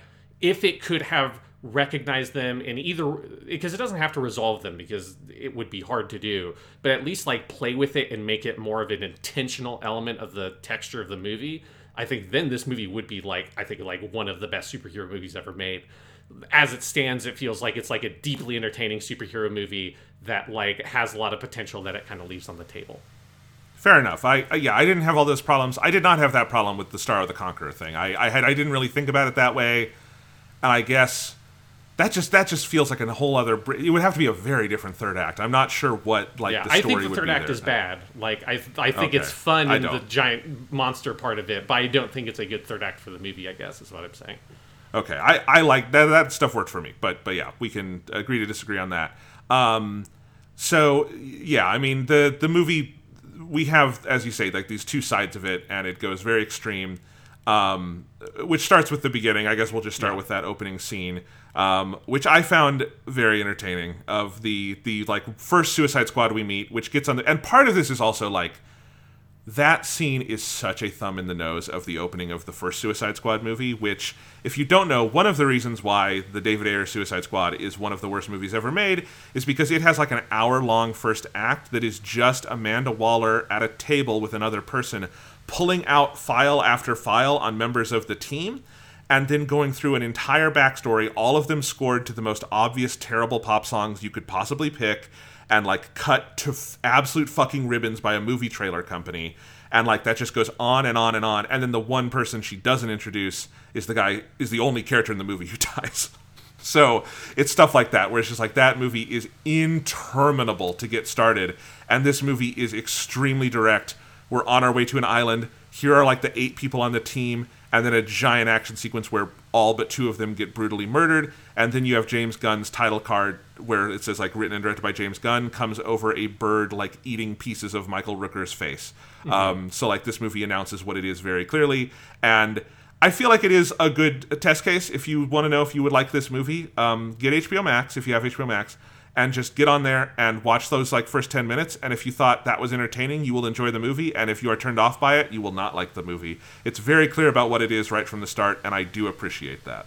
Yeah, no, I I think it's one of the strongest sequences in the film um, because it is like even if I think you can kind of see it coming uh, before Yes. it like fully plays its hand, like you know that there's a bait and switch happening. Partially because like I didn't remember a lot specific about the trailers, but one of the things I did remember is that Idris Elba was in the movie. I'm like, well, he's not on the he's not on this beach, so there's probably like something else going on here, and they're going to kill all these people because it's Suicide Squad and they should all die. Um, and kind of prove your point. Um, all of them except for obviously the characters, the, the Harley Quinn and um, Rick Flag. White Man, uh, Rick Flag, the white boy. Yeah. Um, yeah, that, but that sequence I think is just fantastic. You have, I think, is it Nathan Fillion who plays like the detachable guy? Yes, Um, it's he yes. plays TDK, which is the, detachable detachable kid. Yeah, and it's it's Nathan Fillion who is basically there just to for the moment when his arms come off and then he starts getting shot and you see the look on his face. It's very good. Yes, that that is such a great joke of where he, you know, it's this very goofy looking effect where the arms just sort of pop off Yes. and you you can see like the bone socket sticking out and shit, and then it just goes over, and then he just kind of starts like limply hitting people the way you imagine would happen if someone had the ability to just detach and levitate their arms. It's like, well. You know, if you do punch someone or something, like most of the power of a punch comes from like your legs and your hips and rotation and stuff like that. If you just have a floating fucking arm, it can't really do anything good. Um, and so like the limpness of that, and then they start by first they shoot his arms, and then you see him like wincing in pain at like his arms getting shot, and then he just gets shot to shit too. Um, yeah, that whole sequence is pretty pretty fantastic it's so much of this movie does feel like James Gunn's writing process was going to a comic book store and like you know how comic book stores have the big like bins and like mm-hmm. shelves of like old back issues and I feel like he just went to like the very back of a bunch of those like back issue bins and found like oh my god there's a hero named Polka Dot Man or a villain named Polka Dot Man and okay there's a detachable kid and just like taking notes and being like what stupid shit can i do with all of this? And i very much liked that. Like there's a degree to which there is more comic book in this comic book movie than in most comic book movies um, because of how many stupid things it's doing. Uh, and then combining it with i think the choice to have just a lot of interesting random actors in that first scene which i read um, an interview with James Gunn where he said, yeah, basically it was constructed from actors who he liked and wanted to work with, but were doing other things and were busy, so they could do a day. So it like it worked very, very well. So like Nathan Fillion is on some show on ABC. I don't know. It's not Castle because Castle ended, but whatever. He did. Castle Two. Did, Castle Two, more Castle. Um, whatever show he's on, he could like get away for a day, so he's able to play like the the detachable kid. And Pete Davidson is on SNL, so he could get away for like a weekend. Well, not a weekend because SNL shoots on Saturday, but like for a day or two or something. And so yes, Pete Davidson is kind of annoying, so have him get his face blown off first. Perfect. Um, random cameo by Flula Borg. I liked that as someone who's been online for a long time. He has a funny voice. He had a funny interaction with Harley Quinn. I love the entire ongoing thing in the movie with the spear she gets from him. Mm-hmm. That was very funny. Um, just a good assortment of shit. And then also, in terms of thumb in the eye of the previous movie, having Captain Boomerang here purely to be completely ineffectual and die a grisly death. Thank you. That I am I am ready to maybe forgive Warner Brothers for that first Suicide Squad movie. They they gave me what I really wanted, which was that guy dying. Yeah, that was one of the only ones I was kind of surprised at, just because again I haven't seen uh, the first Suicide Squad movie, but of the comic book characters in this film, because I've never read a Suicide Squad comic, so like I don't know most of these like random, like I know some C list tier Marvel villains, but I don't know a lot of the C list tier like DC villains, and so most of these characters like Ratcatcher, the Detachable Kid, um, Peacemaker, Bloodsport. I don't think I'd ever heard of Bloodsport, who just seems like he's one of like the million um, like you know, he's like kind of a dead shot. Um, he's kind of like Slade, like he's just sort of like he's just a dude. He's kind of Taskmaster. Like there's a million of those guys. That's like yes. he's just like a con- and I love that joke with Peacemaker. It's like, oh, he's the guy who like anything he grabs is like a deadly weapon. It's like that's yep, that's like half of all comic book villains. But I don't know. I mean, the movie's totally aware of that because yeah. it, she get Amanda Waller says that about Bloodsport, and then she yeah. turns around and says the exact same words to a T about Peacemaker, and I found that very funny. Yes, so uh, it's like that joke is very good, but like I don't know those characters specifically, but I do know Captain Boomerang because it, because he's not like you know, if because most of these characters are like D tier comic book characters, he's at least a C tier comic book character. People know about Captain Boomerang, if for nothing else other than that he's dumb, um, and it's stupid and it's a goofy bad villain. But like he's been in enough DC stuff that like I've seen, I've read comics that Boomerang, Captain Boomerang has appeared in, um, and stuff like that, and him just getting like unceremoniously killed. That was the one that I was surprised by because I thought it would be him, Harley, and and White White Bread Man, um, because I knew that he was in the previous movie. Um, that would survive. So I was I was actually like, oh my god, they really just did it. They killed Captain Boomerang. It's crazy. The fucking like first ten minutes, Captain Boomerang's dead. He's one of the most famous characters of all these characters they pulled for this movie. Well, I had an inkling they would do it just because he wasn't in the trailer material with Idris Elba anywhere. Um, mm. But like I was still I was a little surprised because they did get like the because I think that's Sam Worthington from Avatar um, is Captain Boomerang. Um, and so he's he's he's that guy, and I was like, they got him back. But honestly, Sean, 100% truthfully, he has more to do in the 10 minutes he's in in this movie than he did in the feature length runtime of the uh, other Suicide Squad movie. Like, I, he might have more dialogue in this. Like he's he's in that other Suicide Squad movie. He does nothing. Like th- there is a scene in this before he dies where he's like doing boomerang power stuff, like with his special boomerang. He never mm-hmm. does that. He doesn't ever do anything with a boomerang in the other Suicide Squad movie. That's how bad that movie is. Like there's no like contrived scene where the team needs to do something and only a boomerang will do the trick. They never do that. It's so bad. There's So- a switch on the other side of this like thin pillar, and the only way to hit it is to throw a boomerang around it, hit it, and then come back like it's a Legend of Zelda puzzle. Yeah, they never they never did anything like that. He made a bigger impression in his five minutes of screen time here than he did in the other one. Uh, I was sad to see Weasel drown, although that was funny. Um, That was just to set up like the good post credit scene of the movie. yes, yes, I do think I was glad to see Weasel just cough up water and then run off into the jungle where Weasel probably belongs. Yeah. That is a very funny moment when they all jump out of the fucking helicopter and then Weasel starts drowning. Because it does, I think it highlights like the stupidity of the premise. Yep. Which is like, why would you try to do like these fucking SEAL Team 6 style, like special operations infiltration missions with totally untrained amateur motherfuckers just because he's like this man this guy's a mutant weasel. She can control rats. He shoots polka dots. Like I, it makes sense for the man who is a living weapon. It doesn't make sense for like any of the other characters. It certainly doesn't make sense for harley quinn. Um Th- and i love is- how stupid the fucking idea is Well, this is a dynamic the movie leans into that I'm actually very happy with. Is I really like how they do Amanda Waller in this movie. Um, one, I mean, you get Viola Davis as Amanda Waller, you're already like ninety percent Yep. there because it's Viola Davis, and that's great. But in the and she's good in the other Suicide Squad movie too. But that movie is. I think very unsure. It, it definitely it portrays her as like a villain. She's bad. She she kills like her whole team at one point. But they also that first movie is completely unaware that she's also a fucking idiot because the premise, if you don't remember, of the David Ayer Suicide Squad is that she puts a Suicide Squad together, and then one of the Suicide Squad members is Enchantress and goes crazy, and so she has to have the Suicide Squad rescue her from the Suicide Squad. That's the plot of that movie, and it's completely. I don't think the movie knows that's the plot. It never calls that. It never like has the tongue-in-cheek moment where you realize this only all exists because Amanda Waller is insane and stupid. And I like that this movie, the whole dynamic of her and the people back at her base is the people at her base realizing one, this entire idea is fucking lunatic dumbass, and two, that she's evil, right? so that like yeah, you put it's those like two things deeply together. amoral because Right. you're you are like forcing these people and extorting them, and you know you have that scene where she threatens Idris Elba's character's daughter. Um, you're forcing them to do these like death missions when it's like, lady. This is the fucking United States of America. We're not like lacking in military resources to send some dudes over there that have specific training.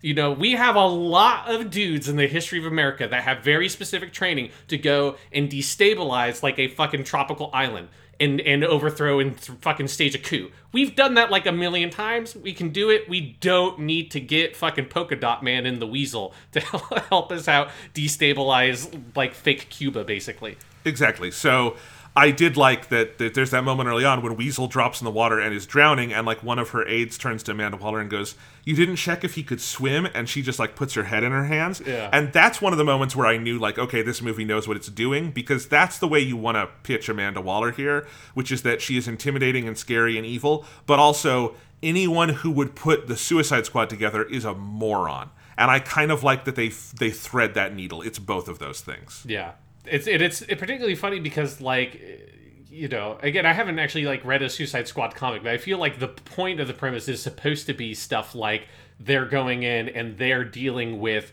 super powered type threats. Um, which is why you wouldn't send normal soldiers. But I do love that, like, while there's technically this extraterrestrial component of the mission at the end, the design of the mission really has nothing to do with that. Like, they're not supposed to kill Starro. It's not about that at all. Um, so it is. It's like extra stupid the way they set it up, but on purpose. Like I think it's a very funny element of the movie that like it, it is poking fun at the absurdity of the premise, um, very effectively. Yeah, I mean, so there's the question, obviously, of like, so they, they do this like fake Cuban setting, right? So also, this movie is skewering sort of the American, the, the entire mindset that Amanda Waller re- represents, right? Which is that America can go in anywhere and do whatever it wants, and then through Amanda Waller also making it look both evil and stupid and inept, which America often is um, in our foreign policy. We are we are often Amanda Waller doing stupid things and drowning weasels. Um, and I think you and I both agree that maybe it fumbles that ball down the home stretch with like the, the final thing with the, the the drive not really amounting to anything at the very end. Um, I did. I think if you're going to do like your faux Cuban setting, you can't do that without making America the bad guy in it, right? Yes. Um, and, Yeah, and I mean, I it was the necessary and like smart twist Right. at the basically the beginning of the third act is that this is not like the mission that they were sent on wasn't to, to kill Starro or shut down Project Starfish. Really, it was to cover up that America was involved in it and that like this whole ludicrous like there's like three coups that have happened in this country over the period of like the 30 years or whatever. Um, that like basically all of those are because of like the U.S.'s involvement in some way, shape, or form. Right.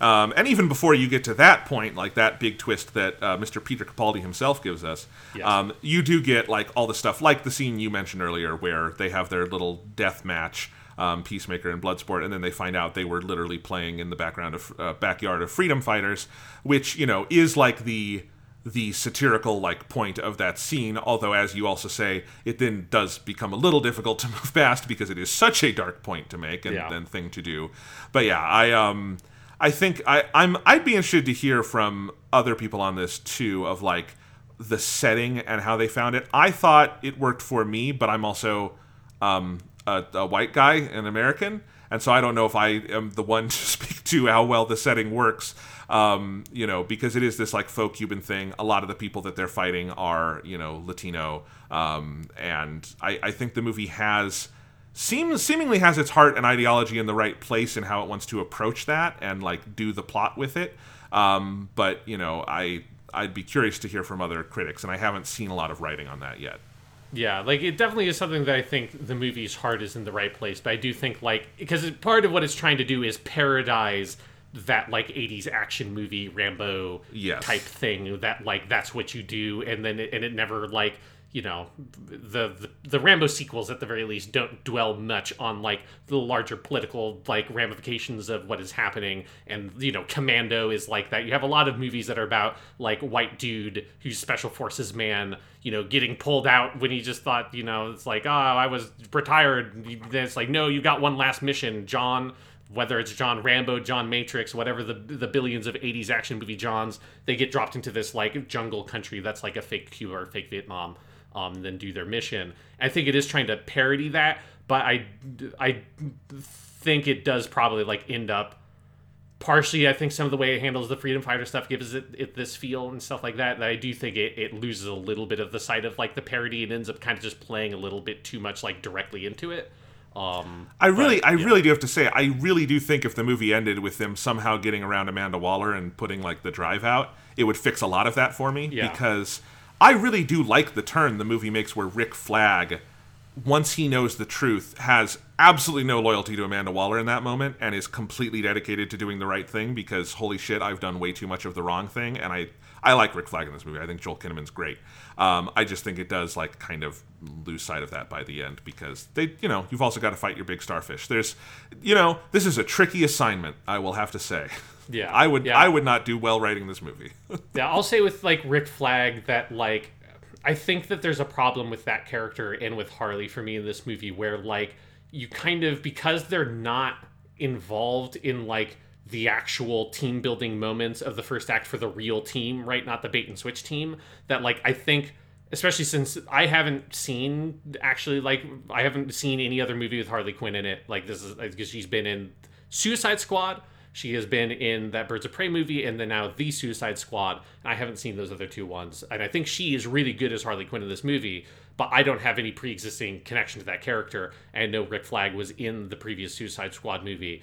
But like, they don't, I think, get like any clear relationship with the existing team members because they're particularly like Harley comes in way late in terms of when she interacts with like Bloodsport and the rest of them. Rick Flag doesn't come in super late in the movie, but he does come in later, and he misses some of those early like m- moments that would have given an opportunity to write that character m- more naturally to have a relationship there, to have an arc that ends with him saying "fuck this shit." Because I kind of found that to come a little bit out of nowhere to me of like, why? Like, what have you been doing the rest of the time? with this. Like this is what you have always been doing, US military dude. Like why is this one the one that pushes it over the edge? Like there's not I think a lot of context in this movie for why he has that reaction. That's fair. I will say that context does not exist in the other Okay. movie. Like, j- there is a character named Rick Flag in the other Suicide Squad, played by Joel Kinnaman. It is a different character. Like, it is just Okay. he is doing a different accent. He is pitched at a different level. Like, I Joel Kinnaman is one of my sort of favorite like um, character actors working today. He's in a lot of really good stuff, and he is so stranded in that movie between being like the straight man, but then that movie has such a bad sense of tone. In this movie, like he much more gets to play a character and be like a charismatic actor, and I think he's good at that. So I think maybe that is what carried me through is just the performance. I think reads fairly strongly. Um, but yeah, it's it's there is no you would not like go watch Suicide Squad one and go, oh, okay, that's where this character dynamic here comes from. There's no I. I, if James Gunn has seen that whole movie, I would be surprised, frankly. like, I don't know why you would sit through it all. There's no reason. Um, so yeah, that's that's not Harley Quinn. I think you could say there's maybe some development there. Although my understanding, because I saw an interesting article uh, interview with James Gunn about this, because someone said they thought this one thing in the movie. They're like, was this a follow up on Birds of Prey? And he said, well, the way these movies are made, I wrote this movie before Birds of Prey was done, so I hadn't seen Birds of Prey. Um, he had seen it by the time he like shot the movie and everything, I think, but like that was not like a planned, informed thing. So I would I would recommend Birds of Prey because I think it's a really good movie and one of the better. If you liked this, you would like Birds of Prey. Um, and and Birds of Prey is one of the better DC movies, and Margot Robbie is very good in it. Um, but there's not like a heavy character connection here. Like I think there's a one-off line about why Harley's in prison again, and I didn't even fully catch it because she is not Harley in prison Quinn's of in Birds prison. of Prey. You know, right? Just you don't like- need it. Yeah, yeah, you don't need an explanation for that. But I do think like there's an awkwardness to the structure of the movie by like breaking those characters out. That like, particularly with Harley, she's separated for so long that like they never feel like they're really part of the core team because they are not. Like they're Yeah. they're not a part So- of that original team. I want to come back to these two in just a second because I want to. Okay. I do want to talk about those two characters more. I did just we we had been on a thing about the opening scene, and I just wanted Yes. to say one thing was we didn't talk about Michael Rooker. Um, and I love my Michael Rooker will make anything better. Mm-hmm. Um, I thought he was going to be in more of this movie, so when he becomes the guy who gets his head blown off, I was uh, a little disappointed, but I was also laughing very hard because I think it worked, and I think the whole dynamic of the movie starts with him brutally killing a bird with a ball, and then it ends with him crying and running away, and Amanda Waller blowing up his head, and then a bird eating his face. Um, is a good way to start your movie, and again, and Michael Rooker definitely keeps up his trend of he makes things better when he shows up. Yeah, one hundred percent. Yeah, it's like because it is like he his character. Actually, that is a character I do know, Savant from the comics. Like I've seen some stuff that he's in. Um, like that character sort of centers that whole opening section, and yeah, he does a great job. Um, because he, you know, he looks so fucking badass and hardcore, and then he just sees the most abject, awful shit. Um, because that's some of the most violent stuff in the whole movie is that opening sequence, like the way Yes. that they die. You know, for a lot of the action sequences later in the movie, it's mostly just people getting shot and getting stabbed, and it's like it's violent, like there's blood, but this is like people's faces getting ripped off, people getting set on fire, um, you know, people getting blown to pieces. So it's like it's like really violent, and him just losing his shit and running away and getting his head blown off from the like brain bomb or whatever. Uh, very good, very good sequence. Yes, I, and I do think like Michael Rooker is so key to the construction of that because it was a smart choice to have like a protagonist for that one scene Yes. that then you go with, and yeah, and then I think the, the the way I'm just honestly like from a writing standpoint, there's a lot of stuff I'm very impressed with this movie on, and it's particularly I think in that first act of you open with that scene, then you have your nice sort of opening credits montage, right, and then you go do like your flashback and have Bloodsport and you get us up to speed and then move, but like we're through all of that like 25 minutes into the mm-hmm. movie, it moves really fast, and again comparing that not just to the original Suicide Squad, but I think to a lot of superhero movies, especially ones with team dynamics that have a lot of trouble just kind of getting off the ground Yeah. and moving. Um, I like that this movie is just kind of off like a bullet, and you you start in the setting of the movie. You don't have like 30 minutes leading up to that, and even when you do have this little flashback, it's pretty light on its feet. um, introducing those characters. So Yeah. we'll double back on those characters, Bloodsport and some of those, because want to talk about those are definitely the main characters of the movie. But let's talk about Harley Quinn here. I mean, I mean, I guess your first reaction is so you had not, I guess, seen you'd probably seen clips, but you had not seen a movie with Margot Yeah. Robbie as Harley Quinn. Yeah, I've seen trailers and like clips and stuff, so I'm like familiar with it, but I've never actually like seen the full movie with her as the Yeah. character. So I mean, people know I like her as Harley Quinn. I, I don't know anyone who doesn't like her as Harley Quinn. But what did you think? Yeah, I think she's like very, very good. Um, and like, and I think like, so I have a problem with Harley Quinn in this movie in the sense of that, like, she kind of has nothing to do with the main plot and the main character dynamics. Um, and so it does kind of feel like she's in the movie because people like the character and like Margot Robbie as the character, not necessarily because there's like a like necessary reason for the character to be here in the plot. Like like if it wasn't Harley Quinn and instead if this was like Captain Boomerang and Harley Quinn wasn't in the movie, you would never write this role, right? You wouldn't you Right. wouldn't have this feature in the movie at all and you cut all that stuff out. Um so it's like I think there's a problem for me structurally with the story in that sense but the sequences with her are really entertaining unto herself. Like I think the whole sequence with uh like sexy like El Presidente and that relationship and the fucking like birds and then her shooting him in the heart like all that stuff is great. Like she has I think like hands down the best action sequence in the movie um with her starting like shooting all the guys and then getting the two fucking M16s and then she gets the fucking spear and starts slitting dudes throats with the spear. Like all that stuff is fantastic. The only problem I have with it is that it just feels kind of unmotivated from a broader storytelling sense because she there's no urgency to like rescue her. Um, I mean, she rescues herself, which is cool, but it then also means like the the main cast just went on this like weird plot diversion to go re-encounter to go meet up with a character that none of those characters have ever met. Rick Flag is the only character who has met her before, and he's not a part of our core team. And so she's like connected to our main cast and those character relationships in this weird like daisy chained way that makes her feel like a very entertaining but very like tagged on part of the movie to me. So none of that is wrong.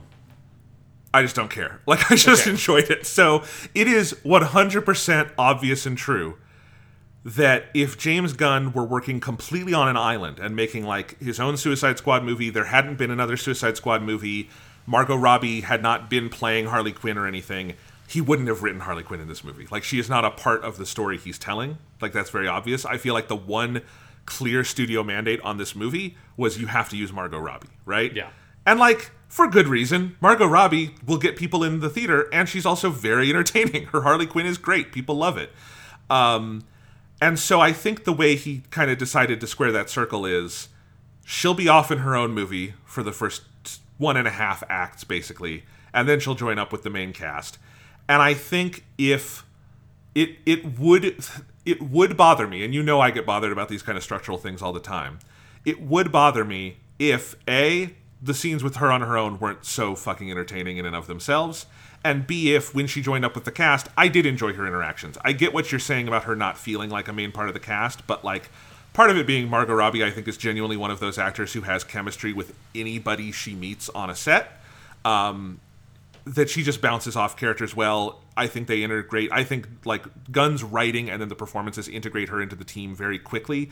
I would uh, totally agree. There's not a clear as clear like a thematic connection there. She does not have the same sort of like, in part because we've gone through Birds of Prey and she's worked through a lot of her shit. Like she is not dealing with some of the same like internal conflicts that you have in Bloodsport and Ratcatcher and Polka Dot Man and all of that stuff. So she is there mostly for fun, but she is fun. So like the intended purpose does get across, and I was fine with it.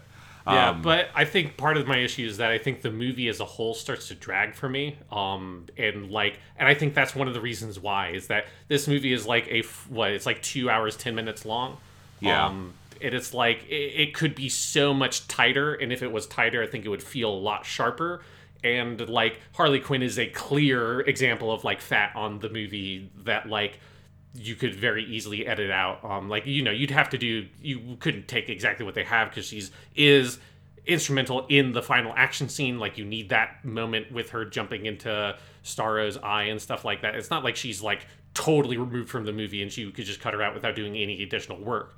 But like, I wish that either she was better integrated and thus had some level of like synergy with the overall story in the themes in the core character dynamics or she wasn't in the movie and the movie was a lot like tighter and more efficient about it um but like i think how it is now it is fun but it's that's very much like one of the main things i talked about at the beginning of the conversation of like that that's something that makes it feel like it's less than the sum of its parts like those that part is great that part doesn't do anything with any of the other parts of the movie to me No, I totally see that. It didn't bother me because I just enjoyed it and I understand what you're saying. I don't have like a super intellectual take on it. Although I do want to, I do think the scenes themselves are like incredibly well constructed. Yes. Like I did really like the vignette about her and the dictator. The whole idea of there being this like faux Cuban dictator guy who's like super handsome and has somehow heard of Harley Quinn, which is not how they've ever played Harley Quinn in the other uh-huh. movies as being famous. But I will buy it. That's I don't care about that. That's fine. I will buy it. And like you know, her like imagining herself like marrying this dude, and then realizing that he's a mass murderer, she just immediately shoots him in the chest and gives this explanation of like that's a red flag. It's a very good vignette. Like if you were just making a Harley Quinn short film, I find that a very enjoyable Harley Quinn short film. Yeah, it has a bit of this like for like this Quentin Tarantino effect to me of where I feel like Tarantino has a lot of that stuff in his movies where it's like this is like a perfect bottled scene. It's like I wish that its connections to the stuff around it was better. Um, but like the, unto a scene unto itself, it's like hard to be better than than what they do. Like it's just such a incredible sequence. In particular, I think the whole like the shot of them sliding together with like the birds in the background and all that shit. Like it's so funny. It's so ridiculous. It's so well done. And I guess that's part of why the lack of connections doesn't bother me as much because Harley Quinn is, especially in how they play her in these movies, a very weird off the wall character who just bounces off everything. And if you're going to have someone flitting around the edges of your movie, sort of doing weird, crazy stuff, that's the character to have doing it. So it works for me on that level. And then her escape scene is like the best action scene in the movie. And I, I think in general, the action in this movie is very strong. And really, it's it's honestly, it's very similar to some of the action sequences in Birds of Prey.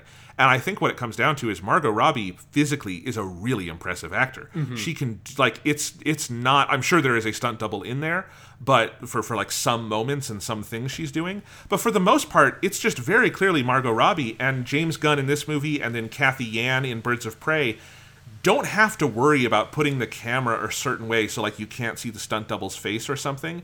They can just have Margot Robbie doing all this physicality and she's very good at it. And I think that opens up a huge level of ingenuity and creativity you can have in your action sequences. So you see this throughout Birds of Prey. There's a lot of really good scenes like that where she's using the bat. There's this one scene where she accidentally like with her bat hits like a brick of coke and then like gets all coked up and is doing this whole action sequence and it's very entertaining and it's very on this kind of level um there's a big scene at the end of Birds of Prey where she is, which is honestly the third act of Birds of Prey is more impressive than anything in the Suicide Squad. Cathy Yan, very underrated action director from that movie, but the third act of Birds of Prey has this scene where she is rollerblading to catch the villain and Margot Robbie had never rollerbladed in her life learned how to do it and just it's very obviously not faked. She is just doing this rollerblading and it's very impressive and it's a very different kind of like car chase. It's low budget for like a superhero movie action sequence but I find it more impressive than like a big CGI thing because of it. It's just so built on character physicality. And then I think you see that here where they're taking full advantage of it is it's so it's an action sequence that is so in character for Harley Quinn and the way Margot Robbie plays it. Um, and that physicality is so embodied, it becomes so entertaining. And then I like some of the flourishes James Gunn adds. I think the the final like push of the sequence being just exploding in CGI flowers everywhere is just a very memorable touch. And there's stuff like that. Um, it's very well done.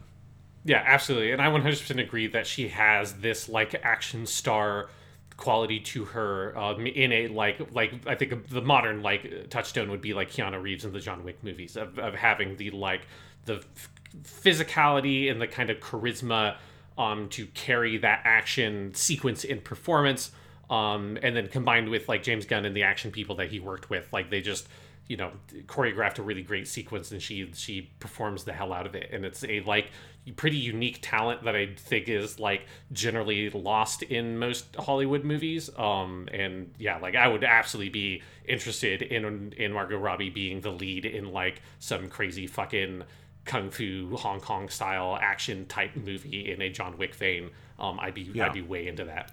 She does have this certain Jackie Chan quality about her.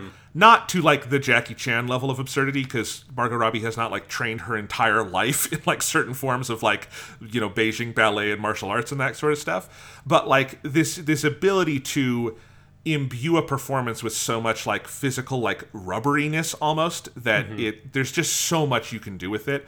Like I, I recommended it to you over text sean and i know you didn't have time to see it but like i really do recommend birds of prey. I, not enough people have seen it. It's a really good movie and the action stuff is very impressive primarily for this exact same reason um, and it does make me want to see more with her in this vein and my understanding every time a movie with margot robbie comes out what you hear is that like part of why she is so in demand is that she's a very talented performer, but she is also just so gung ho about the different like demands of a role and like learning it and doing it and like you just have a lot of leeway with what you can do with a star like that. Um, so again, yeah, it's it's like you know if I were James Gunn and I were given the same assignment and yeah, it's not that it, like I can't that gracefully integrate Harley Quinn into this story. But fuck it, I do get to work with Margot Robbie and make these individual fun sequences, so why the hell not? Um, is kind of how I view it. But it is th- th- that is definitely the standout action scene of the movie. Yeah, absolutely. So then she joins up, and we have the other side of the team. So um, let's talk about the other characters. So the two sort of mains in this movie, I would say, are Bloodsport and Ratcatcher, um, in terms of characters who like have an ongoing arc. Um, although it is, you know, one thing I do just want to say that I think this movie does very well. Guardians of the Galaxy does it very well. James Gunn is good at this. Whether you find some of like the final like culmination of character arc satisfying or not, he's really good at balancing characters. Like a movie with this many like big names and central characters should not fucking work. And it's very graceful, I think, about moving between characters and giving them time to, at the very least, come into their own as vibrant personalities. That's a hard thing to do, and this movie does that very well. Um, and I know that because there's another movie called Suicide Squad that doesn't even let Will Smith have a vibrant personality, and that's really hard. Will Yeah. Smith is a is a vibrant person. It is hard to make him boring. They did it, so you know. There you go. But speaking of Will Smith, let's talk about Bloodsport because one fun behind the scenes detail is that Will Smith was never on board to come back to this movie. But when James Gunn started writing the movie, the idea was that they were still going to use Deadshot because you have the character, people know Deadshot, there's a lot of history, why not use him? And when they cast Idris Elba, it was a recasting and it was going to be Deadshot in this movie. At a certain point they decided well it's probably better to just let idris elba make his own character. I think at some point will smith expressed some interest in maybe coming back one day and doing more deadshot stuff. So they made the choice to have him be his own character bloodsport you can still see the dna of it though because in the original suicide squad and in a lot of deadshot media deadshot has a daughter and in that first Suicide Squad movie, the daughter is the exact same age as the daughter would be in this movie. And there's also a whole dynamic of Amanda Waller threatening the daughter. Um, Deadshot is also someone who is obviously a sharpshooter and all this other stuff, and an Yes, assassin and a every, mercenary. anything he puts in his hand is a deadly weapon. Yes, Exactly. he's one of those very, you know, he's a Deathstroke, he's a Yeah. Taskmaster, he's a, one of those guys. So you do absolutely see the uh, shared DNA, particularly in the first act, because you can't run that far away from it. That is the setup of the character in this movie. I do ultimately think making him Bloodsport was the right call. I think like letting him be his own character and letting like just you get to do more visually fun stuff with it. I like the mask he wears that like has the skull on the bottom. Um, you get to have sort of different sort of weapons and stuff. You're not consciously calling back to the Will Smith version. You're not having to like compare Idris Elba and Will Smith. Idris Elba gets to be like this is a much darker character than Deadshot is in in the Suicide Squad movie. I think overall it was 100% the right call to let him be his own thing and so what if no one's heard of Bloodsport before? Then you get to make your joke about how there's a million of these characters and they're all kind of the same, and that's funny. And then you'd get to draw a contrast with him in Peacemaker that I think works very well. So overall, I think they made the right call here. It is still kind of funny. Yeah, it's it's it, yeah, it's an interesting kind of like path or like ramp to get here. But I think it is like absolutely. I mean, it's certainly the right choice not to have like. It would have just been weird to recast the role because it would have been pointless. Um, you know, as certainly as far as what I understand from that first movie, it doesn't seem like the character made like a huge impression on people or such like a distinct take or something that we need to make sure we recapture that magic it's like characters like Deadshot in a comic book franchise are a dime a dozen. So it's like you might as well just pick someone else. Um, but yeah, I think it also like helps the movie that it is a character that like fucking nobody knows. Like you know, people know Deadshot because he's has so many interactions with Batman. He's in like Batman cartoons. He's in the Batman fucking game. Like people have encountered a Deadshot before, or they they remember Bullseye from Daredevil stuff and they forget that they're different characters because one is Marvel and one DC, is DC because they are the same fucking character basically. Yes. Um, right. So so going with a character who is like this D list tier, just like nobody gives a shit, nobody's heard of him style of the comic book villain. I think it enhances the like overall feel of the movie. That that is like what the whole team is is made up of people that like eh, you know, excluding Harley Quinn because she's part of like the A team or whatever. This is like the B team that is landing on the other beach. Like the most well known character in that group is King Shark. He's only well known because he was in the fucking Harley Quinn cartoon, right? Like so he's like very and recently. he's a shark, so it's like, Yes. you know. But like, but like, people have like he doesn't have like a wide-reaching, like you know, he's in some like Flash stuff and stuff like that in Aquaman, but he's not a particularly well-known character. Um, so yeah, like like them having this like real like D tier level of cast of characters overall works better than if like one of them was Deadshot and then people know who a Deadshot is, and it would have I think drawn too much attention to the character. It's also allows for a change in the in the other Suicide Squad movie. Deadshot's relationship with his daughter is very positive. He he loves her. He's like trying to like keep her safe and all this stuff. And in this movie, Bloodshot, Bloodshot, Bloodsport doesn't even care about his daughter. You see, well, he cares about her on the level of he doesn't want her to die or go to prison, but like Yeah. he is a very cold person. That's a much better setup for where they take the character than if it were you were doing the Deadshot thing because it wouldn't his relationship with Rat, Ratcatcher in the movie would not feel redemptive if he had a good relationship with the other daughter. So there's just uh-huh. stuff like that that'll again making your own character for your own movie is usually better than what they would have done if they had tried to make this Deadshot. So it's a Yeah. good choice. Yeah. Yeah, and then um, and then you have Idris Elba. Idris Elba, so fucking like, good. I mean, is there Buddy working in Hollywood who's more of a fucking movie star than Idris Elba? I mean, it's like crazy to me that he hasn't headlined like a dozen franchises because it's just he is the most fucking charismatic actor in the world. It's crazy. Well, yeah, because the, the answer to your question is sadly no, and it's Hollywood's own goddamn fault. Because like, it's so weird to me that he hasn't had ten of these, right? You Yes. know, it's so weird to me that we've had all these conversations about like, should Idris Elba be James Bond, and the James Bond people haven't like moved heaven and earth to make that happen, right? Like, Yeah. it's it's if if he were at all interested in being in your thing, you should get Idris Elba in your thing. He is as charismatic as a person can be, and you know he's done several versions of this, and I think to like varying degrees of success. I think one of the better roles he's had in a big like popcorn Hollywood movie is probably Pacific Rim. Yeah. um, where he's very good in that, but he's not the main character. He's a, very much a side character in that movie. This is by far the most successful I think we've had of like Idris Elba movie star ass movie star, and it's great. I want a million more of not necessarily this exact thing, but like him in a movie doing this stuff because he is able to. He's so funny. He's so charismatic.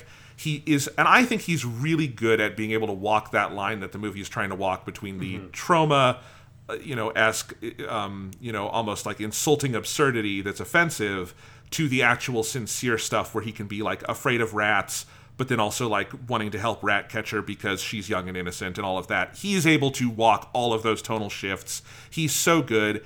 And this is how you know James Gunn gets it. He spends the middle third of the movie wearing a beret. That is uh-huh. like maybe low key. My two favorite things about the Suicide Squad are Sebastian the Rat. We haven't talked about yet, but I love Sebastian the Rat, and I love that Idris Elba spends a solid half hour or more of this movie wearing a French beret because, of course, that man looks good in a French beret. It's great. Yeah, no, it's it, it does it it just feels like you know, you've got like Liam Neeson and Denzel Washington both have like like you can't take a step without tripping over a random action movie they've been in that you've like never heard of. And and if you watch them, they're super entertaining because Liam Neeson and Denzel Washington are two like really charismatic, entertaining actors who in their old age just are in like random action movies. It's like I feel like Idris Elba should like be that plus two. Like it's just like it's like we feel like we're being robbed of the movie experience that we deserve um that he could give us. But yeah, he's he's just so deft in this role being the charismatic leading man, like having that sort of like the darkness of the character there. Um, but then balancing that with like the silly humor with the rats and all that. Like it's just top to bottom a great performance. If there's one thing I wish uh, more in the movie, though, is that there's that brief section in the middle of the movie where you have him with like a fucking like wife beater shirt with like the helmet on and eventually at the in the final act he gets his full costume back on and i wanted more of that like raggedy ass like looks like the dude rolled out of bed like half drunk and just threw his helmet on look that he has in the middle section of the movie where he doesn't have his full costume i wish that there was more of that because it looks so fucking good it did look good. Although I do think the costume, like they do all this stuff at the end when they're fighting Starro, where he's just pulling off different weapons from the costume. I thought that was a really cool design. Like I, I loved all of that action stuff where he's like he's pulling off different guns, he's pulling off parts of guns and combining them. He has like a big like stick to hit people with. Uh, there's some good stuff in there. It's it's yeah. as like Idris Elba is not as physical as like Margot Robbie in the action stuff, but there is some good stuff with him doing you know crazy pyrotechnics, which I enjoyed. Yeah, absolutely. Let's talk about his his counterpart here, Peacemaker, played by John Cena. Um, which I sort of have. I'm of two minds of it. I really like how Peacemaker is used in this movie and where the character goes. But then there is also, if you haven't heard, James Gunn has written and directed. It's already been it's like been shot a Peacemaker TV series that's going to be on HBO Max next year. Uh, and that is why there's a post-credit scene where Peacemaker is inexplicably alive. And I did find that to undermine a lot of it because it totally feels like this movie was written and shot as Peacemaker is meant to die at the end, and then yeah. I guess we're gonna make a TV show. But I do like John Cena in this. I thought he was funny. I think it's a good counterpoint to some of the other characters in the movie, um, and I thought they they used him well as the heel at the end too. Yeah, it's definitely like it's a very dumb post credit scene, um, which I almost didn't see. Like I, because I did assume that there wasn't going to be a post credit scene, just because it seemed like a movie that wouldn't have one. Yeah. Um, and but I ended up leaving the credits on while I was like doing something else, and then I heard like, oh, that's not music. There's something happening, and came back and it's like, what the fuck. Um, uh, and yeah, it, I think it is a fun performance. You know, John Cena's there's there's an element of the like you had Batista in Guardians, right? Who like that's you you know we have our three wrestlers turned actors in Hollywood, right? You've got Batista, who isn't necessarily the world's biggest star, but is like I mean he's an incredible actor. Um, he's he's like the character actor, like the yes. the critics wrestler's actor, right? He's the guy who like shows up in Blade Runner 2049 for one scene and steals the show, right? Exactly. He's he's just a great actor. Yeah. And then you have Dwayne the Rock Johnson who is your modern day like you throw him in and you get like, you know, t- tens of millions of dollars extra on whatever your box office is going to be. He's Schwarzenegger. Yeah, he's he's he's the movie star. Like not necessarily he's not like the best actor in the world, but you can't not love The Rock every time you see him on screen. Like it's the fucking yeah. Rock. Um and then you have John Cena, who seems like a really nice guy, and he's not bad as an actor, but he's not The Rock, and he's definitely not Batista. But for the movie, it works so well because it's like yes. he's giving the most B movie performance of any of the um, actors in the movie because that is the kind of actor he is. You know, like um, you know, for people who don't know, like John Cena is one of the most successful like modern professional wrestlers. Like he has been for like twenty fucking years or something. Um, like he very much was like the guy who took over the crown from The Rock at the WWE um, as like their most bankable star. Um, and he's never had a particularly successful run in movies, but he always just has like he seems like such a nice guy. Um, and it seems like he really you know is trying with that movie career and i think this is like the perfect role for him having this... him play a heel or like a villainous character which is not like he's like a hero character basically in his wrestling persona um, I think it works really well for this movie, having him be this like kind of like crazy version of Captain America almost is sort of I think the concept they're going for with Peacemaker, and it works really well. Yeah, I've seen John Cena in several things, and you know he generally works more in the comedic vein. Um, but this is by far the best use of him I've seen in a movie. Like, mm-hmm. so he was in F9 earlier this year, right. the the new Fast and Furious, and I I don't know how to gauge him in that movie because I think the character is just doesn't work on the page at all. Um, even in the context of Fast and Furious, I don't think that was a a, a great like. You're gonna do Dom's evil brother. they needed to make it sillier and they try to play it straight and that is a huge mistake in f9 uh, and maybe if they were playing it sillier john cena could have been better but he does not leave much of an impression in f9 um, he's great in this in the like exact way james gunn wants to use him which as you say he's the he's like he's the direct to video guy, right? Exactly. Like Peacemaker is the guy you would go to Walmart and you would see the $5 movie from Troma or someone else called Peacemaker and you'd go what the fuck is this, right? And he has stepped out of that movie into this and it's exactly perfect. There's some very funny lines that we also already got in the trailer that you get here. But then I think it does get more interesting with that sort of second half turn where he has this such absurd commitment to peace that he's willing to like, that like he is fully aware that the United States is fucked up and has done something wrong and he just will not let it get out cuz hey, peace, which is like one of the actually I think more like potent political points that the movie scores, which is that's a very like neoliberal kind of way of looking at the world, right? Yeah. Which is like sh- like you go as far as acknowledging bad stuff has been done, but we can't actually do anything about it because peace, right? Um and so I think I think that works and and it is a good heel turn. It's a very satisfying moment when Idris Elba comes down. I fucking love that moment where he just co- like f- the the building is collapsing and Idris Elba keeps like bracing himself, falling down one level, falling down another, and then he gets down in time to save Ratcatcher, and they fire the small bullet through the big bullet and shoots him in the neck. Um, it's good. I don't really see a need for a Peacemaker TV series. No. I, I will say it was, from all accounts, it's not something where like HBO or Warner Brothers said you have to do this to make the movie. It's an idea James Gunn brought to them after making the movie and enjoying working with John Cena. So who knows? Um, I, James Gunn has has now done several movies where he takes what sounds like a terrible idea and makes a good thing out of it. So I would not count it out completely, but I definitely it felt totally natural to me that he dies. This movie has a body count. There are only three like humans of the main team that survive, plus King Shark. Um, his death felt like that was the end of it, and then you have this post-credit scene, which I just roll my eyes at because otherwise this movie just isn't doing any of the we're setting up other DC movie stuff, you know. And like Yeah. at least that post-credit scene isn't setting up like a new Justice League or something. It's just setting up that there's going to be a Peacemaker TV series. But like, yeah, I don't. It, it was one thing that just made the movie feel less complete unto itself, and I'm. I want more superhero movies that are complete unto themselves. If you can't hear that in my voice, it's Yeah. something I actually do like about modern day, uh, latter day DC a little bit. Is that they're doing that more. Um, but yeah, I it annoyed me a little bit. Yeah, like it didn't really bug me. I thought it was dumb. Um, I thought it was dumb in a Gundam Seed Destiny Mu La Flaga esque. Like this character clearly was dead. He was shot in the heart, um, and then a building fell on top of him that was destroyed by a giant alien starfish. Like the dude's fucking dead. It's absurd to believe that he could have survived any of that shit. Especially when it's not like he has superpowers. Like the only thing is that he's a soldier trained from his birth to be a man who could have everything he holds in his hand is a deadly weapon, right? Like he's not Superman, so there's no reason he could survive it. Um, but it is so like that is so tacked on as this weird extra thing in the credits. Like likely it doesn't. There's not like a shot near the end of the movie that like shows him crawling away or something. So Right, you can like- ignore it very easily. Yeah, but it feels very sectioned off in its own dumb corner in the credits.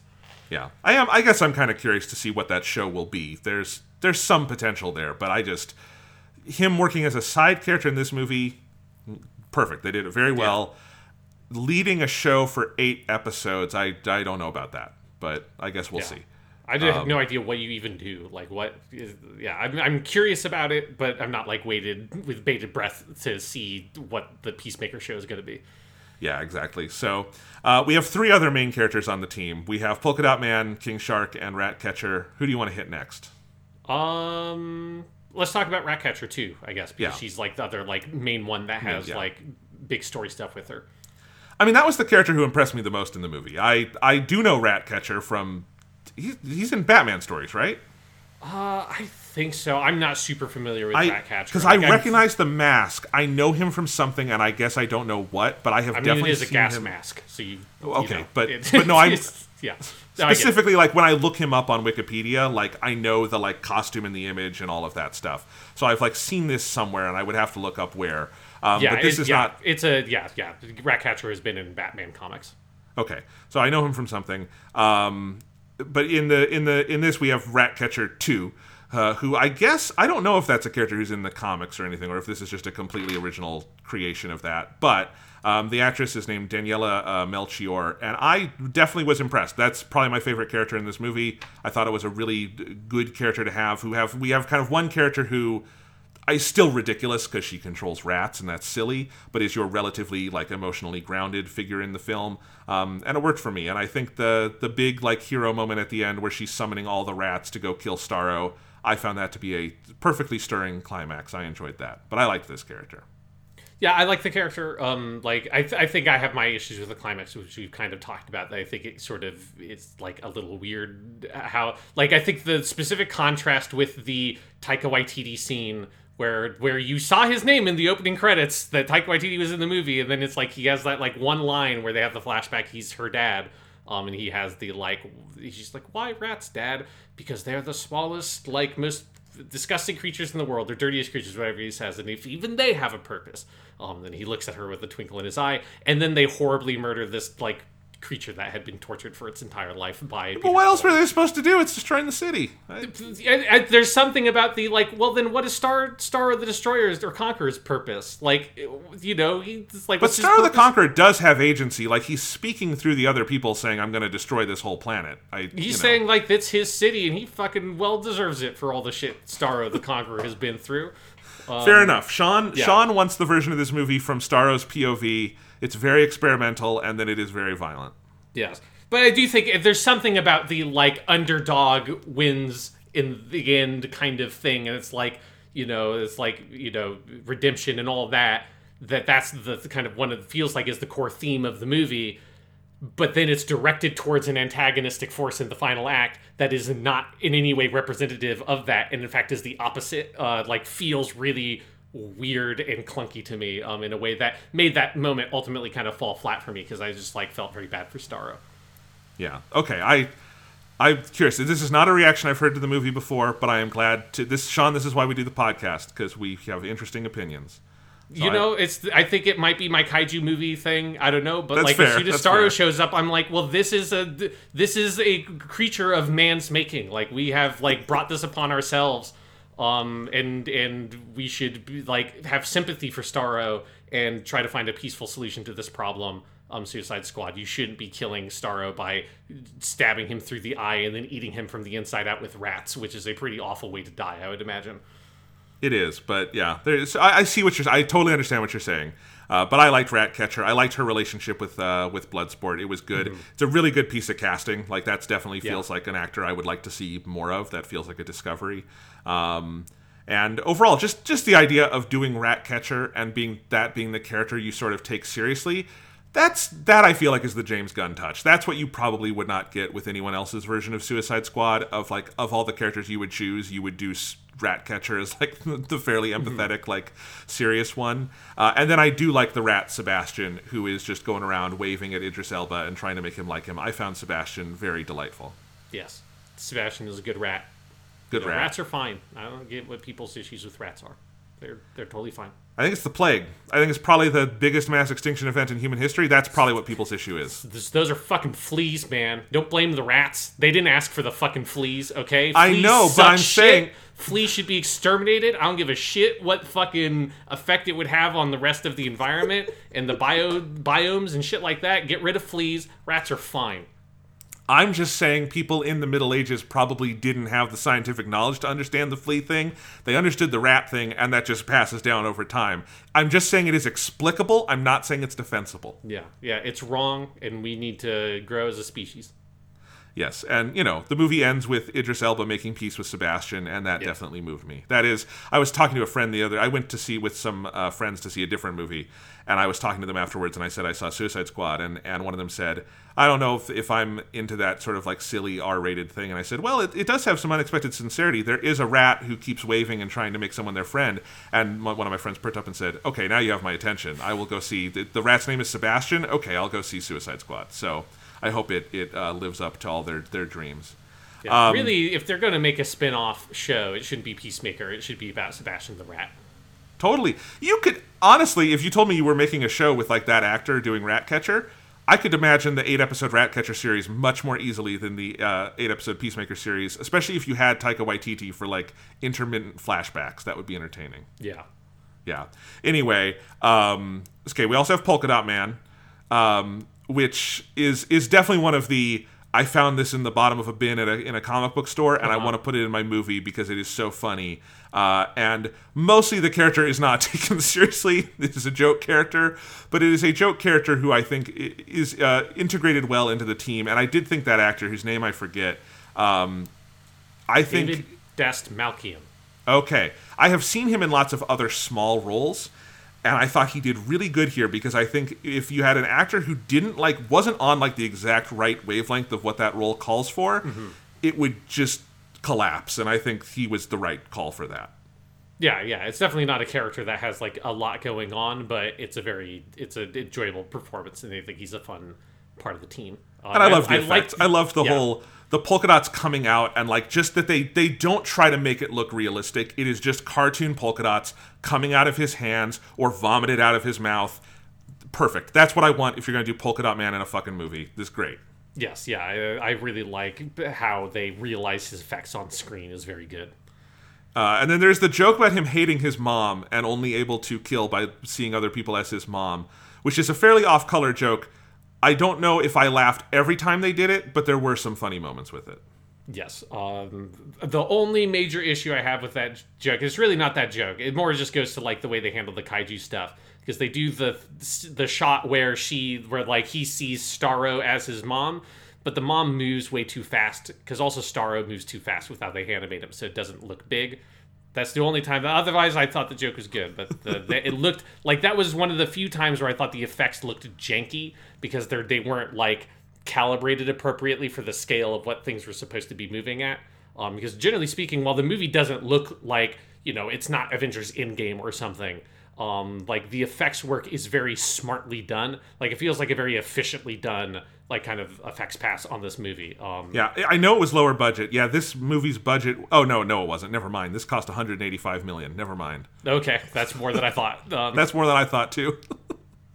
but it is. I still agree with what you were saying. maybe I sort of resent a little bit about the efficiency of it. Like I think the effects look good. Um, they don't look 185 million dollar movie good to me, but like they but they fit well with the movie in general. There's only a couple times Yeah. where it felt like the effects were janky to me, and, and some of like the bigger monster stuff kind of hit that register. Yeah. So anyway, um, and he is the only one who dies in the the final final confrontation because Mm-hmm. he makes it to the end and then he gets squished, which inevitable, right? Like that. This would. This Dot is. Man. Yeah, you're not going to have a version of this movie where he lives. That'd be weird. Yeah. anyway, and then you have King Shark, who I love. Um, I think I orig- I've I've known of King Shark for a long time. I remember my first like formal introduction to him is on the Flash TV show, the CW show. He is on several episodes of that, and I thought it was okay, but like it's the Flash, they can't afford to do much shark stuff, so it's not that good. Uh, and then of course he broke big on the Harley Quinn animated show. Which have you seen that show yet, Sean? yes. Yeah. Okay, it's, great. so fucking good, and he is the maybe the best part of that show. There's a lot of good parts of that show, but that version of King Shark is great. I would put this version of King Shark, voiced by Sylvester Stallone, like maybe a tier down from the version on the Harley Quinn show, but I still really liked him, and I do think they made the right call in making it a very different version of King Shark than what Harley Quinn is doing. I don't know if that was intentional or not, um, but it doesn't like beg comparisons, you know. Yeah, no, yeah. It's I mean it's it's a very different kind of character because I think if you were going to do a similar thing, you should have just hired Ron Funches, the comedian Yes. who does the voice in the cartoon, um, to do it. But yes, so because it was something where I remember seeing Sylvester Stallone's name in the opening credits, but like I didn't catch on that he was the person voicing King Shark because I just kept on waiting for Sylvester Stallone to pop up because in my head I was like, well, you're not going to hire Sylvester Stallone if he's not going to to fucking show up in your movie. Um, but I think he does a good job. Like I think it's a fun, it's a fun, funny version of the character. I just like that the movie always keeps like it never f- goes like Rocket Raccoon or Groot with him to like go full like we're empathizing deeply with this shark. It is always he's a walking shark. He's kind of dumb, and we don't ever really move past that. He's also cool and eats people, and that's kind of funny. But like. It's that that's kind of for this kind of movie. I thought that was the perfect version of King Shark, and I did enjoy the the Stallone voice. It was funny. Um, Good version of the character. I like King Shark. I'm glad he's in this. More King Shark and more stuff, please. Yes, absolutely. Especially if it's Ron Funches, but but yeah, definitely any version of King Shark is good. All right, so that's all the major characters except for one. Peter Capaldi, Sean, is in Yep. this movie. Yep. Here's how I would describe Peter Capaldi's role in this movie. Less than I would have ideally liked, with the asterisk that what I would have ideally liked is him in every single scene, which is unreasonable. Uh-huh. But it is more than I was expecting, and he does get to go full Malcolm Tucker for a couple moments. I enjoyed every moment with Peter Capaldi in this. He's very good. Yeah, I it is definitely more than I was expecting because I was based on the trailer. I thought like, ah, he's gonna be in like this one scene on the rooftop, which is like the one shot he's in in the trailer, which is like the only thing I remember specifically Yeah. about the trailer is the one shot where Peter Capaldi shows up. Um, but yeah, in my head I was like, oh, he's gonna be barely in the movie, but he's like, for a big section of the movie, he's kind of like The primary Not- antagonist. yeah, he's like more or less the primary antagonist, and it does feel like um, he was basically cast to just be like an evil version of the Doctor. Like he's especially because he has all these like sci-fi e monologues. Like he's got like two or three of them in the movie. Um, and the big one is the big, you know, the one in the lab at the end where he just goes off on like the U.S.'s involvement and all that shit, which just feels like you know you gave a like it's an r-rated version of like his speech at the end of oxygen or something like that. Um it's fucking great. It's so good. Um it- it's yeah it, it is just like it feels like he's totally on board for the kind of character he's playing it feels like he probably had a fun time watching himself get ripped apart and like slammed and blown up by the giant fucking starfish monster um Yes. yeah it's like it's just a very memorable really strong villain performance it's great and i i was just very pleased to see that this this was not a case of like james gunn casting this actor we love but not for the reasons we love him. He cast peter capaldi for the same reasons you and i love peter capaldi. Like he's he cast peter capaldi because he's seen doctor who in the thick of it and is like okay we're gonna have him do that but as the thinker and have him in this ridiculous makeup that like I love that the makeup just looks kind of stupid and bad, like mm. with all the like with like the the bald piece and then like the just random pieces of metal thrown in his brain with like no seeming rhyme or reason. I like that there's a flashback or like video footage of him younger, and there's just fewer of the pieces of metal. It's not that there's no like weird syringe things in his head. It's that like there's like five instead of twenty. Yeah. But no, he's great. Definite highlight of the movie. They let him as soon as he opened his mouth, and I realized he was he was allowed to be Scottish. I'm like, they know what they're doing. Yep. You know, because if you ever cast Peter Capaldi and don't let him be Scottish, you might as well have cast anyone else. Just, just come on. So Yeah. perfect. They did And just it. It's yeah, great. just getting to hear Peter Capaldi rant about American imperialism, like I could do that for hours. You know? See, Sean, this is why I recommended we watch and talk about this movie, right? yeah, it was my favorite part of the movie. Um, you know, Yes. it's just it's a it's a good time, especially if you really like Peter Capaldi. Absolutely. Um, okay, so I, you know, I think that cleans up most of the movie in terms of talking about the characters and stuff. What else would you like to talk about with the Suicide Squad? Um, I don't. I feel like we hit most of it because again, like I think it, I think it comes across in our conversation, like my feelings of like all those individual pieces are a great time. Like I wish it amounted to more in like the an overall narrative sense.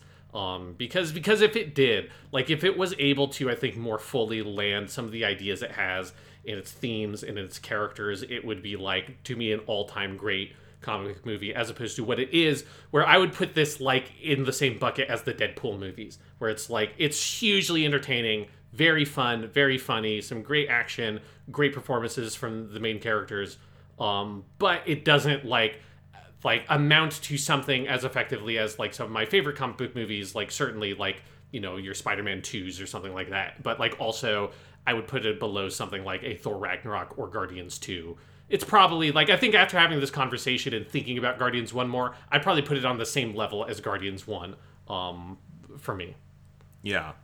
Um, other just random things I wanted to point out. I really like um, the score and the use of music in this movie. Something James Gunn is good at. Yeah. The first Suicide Squad infamously tried to do the Guardians of the Galaxy thing, um, where it just uses a bunch of pop songs. But Guardians of the Galaxy one doesn't use like the most obvious pop songs. It fre- frequently has some pretty deep cuts, and then also there's this thematic tie to all of the pop songs in Guardians. There was none of that in Suicide Squad, and David Ayer has since said that was all later. Like his version of the movie had none of that. So um, it is interesting to me that the Suicide Squad does go for using a lot of like pop songs and having a big soundtrack, but it's just something James Gunn is good at. It's like these are and these are all tend to be deeper cuts even than what's in the Guardians movie. Um, I didn't recognize a lot of the songs. I think they're used well. He builds what he is good at doing is building actual sequences about them, where it feels Yeah. like the sequence was like pre-vised with this song in mind, not the song dropped in over an edited movie, right? Yeah, and they didn't pick the song based on like the title of the song being about prison or I mean he does have Folsom Prison Blues at the start, but that's like the only time that it feels like on the nose and you know it's that's a That's good okay. one to be on the nose with. Yeah. Yes. It's Johnny. I will never uh, bemoan anyone using a Johnny Cash song. It's good. Exactly. It's good for me. Um, I guess there's ways you could do it bad. If like the fucking other Suicide Squad movie had someone like hurt their hand and then Hurt started playing, I would go, "That's very bad. Don't do that." Very funny. yeah, but no, that that stuff worked for me. I like the cinematography in this movie. I think it's a good looking film. Um, it's it's not i'm trying to figure out how to say this. I think a lot of people and i understand this instinct because a lot of movies and tv shows now are just completely colorless and bland and look terrible in our age of digital photography where like digital images themselves don't really have much color so you have to do a lot of stuff like in post and all this stuff and a lot of images look terrible. And so i think a lot of people look at movies that have more muted color palettes and say that's just colorless. Um, i saw people do this with like Zack snyder's justice league earlier this year and i think that's an unfair assessment of what that movie is trying to do with its color palette. Uh, and i've seen that with this movie too. This movie is has a general sort of like darker cooler color cast but i do like the way it uses like color and like shapes and like depth in the image. It's I like that it is a 1.85 to 1 superhero movie. You never see that. It uses height. I like that. It looks good. It's well composed. Um, and I do think it uses like tones and colors of like the sort of worlds it, it is in in an interesting way. And and to say it is like a movie that is unaware of the I don't know use or precision of color is I think wrong, especially when you have characters like Harley Quinn and some of the stuff it does with that. Yeah, I was going to say because I, I agree with you that I think it, it is yeah like for a lot of the movie it has a more muted color palette, but it feels like that exists in part to contrast with these brief moments where it has like very vibrant use of color um Yeah. in in these very imaginative sequences. Most of them around Harley, but also sometimes around like you know it has like the kind of chapter title thing it does also where it constructs some images around that with like this kind Right. of unrealistic or almost surrealistic imagery that is very vibrant and colorful. Um, so I think it, it's part of the whole like visual aesthetic of the film is to contrast the kind of grittier stuff that it is doing with these more imaginative, kind of poppy, vibrant images. Yeah, I saw this dumb as shit Twitter thread the other day that pissed me off where someone was talking about this. And what they were doing is they had made all these like gra- like these images like like collage graphs. I don't know what to call them where it would they would take like one sh- uh, frame from like every shot of the movie and like put it all together so you just saw like a color spectrum of the movie, which sounds cool in theory, but then they would say like see people think guardians of the galaxy is colorful but look at this it doesn't look as colorful as like this technicolor movie from 1950 and which lo- is like way more like broad color uses and i'm like well that's a terrible that's, i cannot imagine a worse way to gauge a movie's color use like Yeah. that is this like broad overhead thing you're not looking at individual sequences you're not thinking about how like one you can't compare a movie today to technicolor in the 50s you couldn't do muted color on technicolor it wasn't possible like Yeah. that's how that whole system exists and was used. Like, there's a lot of Technicolor movies that are gorgeous. There's also a lot that are garish and terrible looking. Like, we just remember the good looking ones because those are the ones that survive to today in popular imagination, right?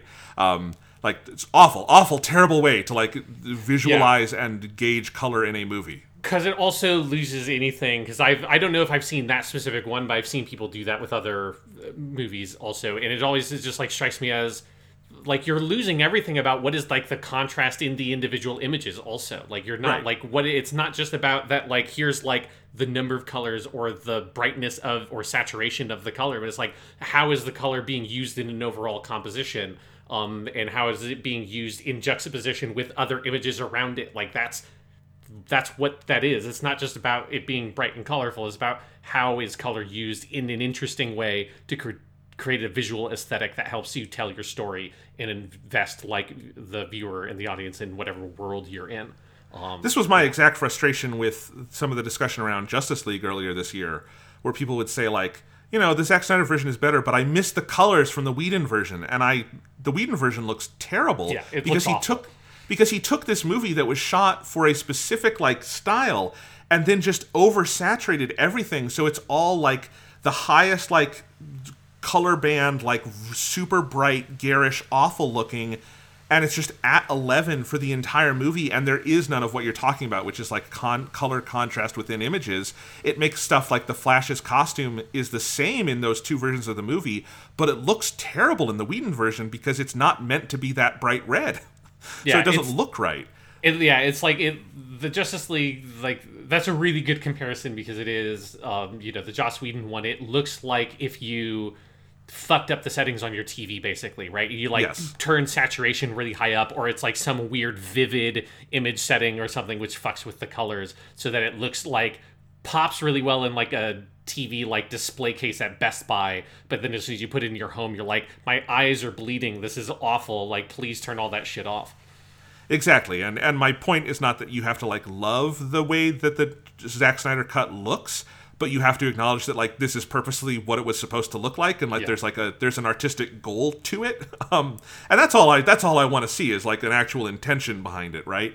Um, and bring it all the way back to the Suicide Squad. This is a movie that has an intention behind Yes. its color use and composition, and it's good at it, and that's I like to see that. Yeah, it's a very fun, nice movie to look at and to watch. Like it's just Yes. pleasing to the eye, and I think how it is shot and how it is edited, like which is what I think you'd expect of James Gunn. Like it's very much like the Guardians movies are like that as well, where it's just like you can you could very much just turn your brain off and not think about any of like plot structure or themes or character relationships or any of that stuff and just look at like the images and listen to the music and the like the dialogue and just engage like just like sort of absorb the movie that way and it's super entertaining in that sense Yeah, absolutely. So we both like this movie. Uh, we would recommend it.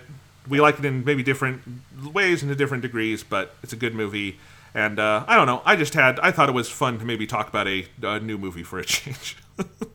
Yes, yeah, it's been it's it's been a while. Um, but yeah, this is a this is a fun one to come back to. Um, it's it's it's nice to see you know like because one thing we didn't talk about. I don't want to get into it, but like all the weird shit about how this movie came about in the first place with him being on Guardians and then getting kicked off and then making this movie and then in the in that span he has then been rehired by Disney to work in Guardians 3 but it's just like it is very like nice when you think back to that moment where he got kicked off of Guardians and there was this like oh shit is James Gunn to get like blacklisted in Hollywood or something for this dumb like manufactured comment uh uh basically you know this controversy by weird conservative elements on the internet and saying that's like no that's not what happened. You got to make this movie. It's a really good James Gunn movie.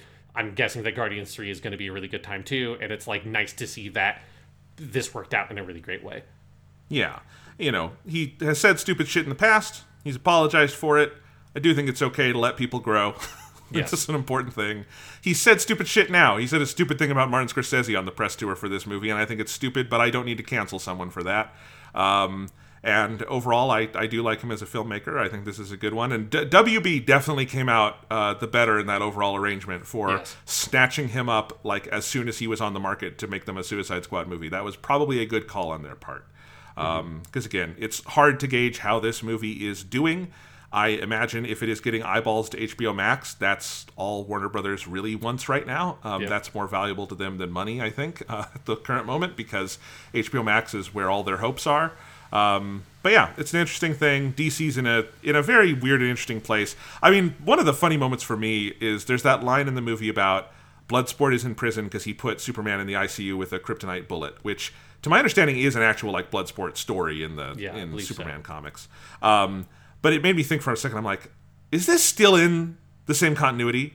Because the other Suicide Squad, which this is technically a sequel to, um, is very much in that continuity. Ben Affleck is in that movie in two scenes. Um, that Joker shows up in the Zack Snyder Justice League, in the the one that came out this spring. So like the whole continuity of DC is very weird at this point because we're about to get a Batman who is not at any in any way involved in this continuity. It's completely unclear. Is like is the Superman they're talking about? Is that Henry Cavill? Is that still like? It's very weird to try to fit these movies together, and I don't Yeah, know if it's worth there, it. Any point in time where where Henry Cavill's Superman was just doing Superman shit. Like I guess I guess between Man of Steel and Batman v Superman, theoretically he was, but I don't feel like you ever get that sense by watching that movie.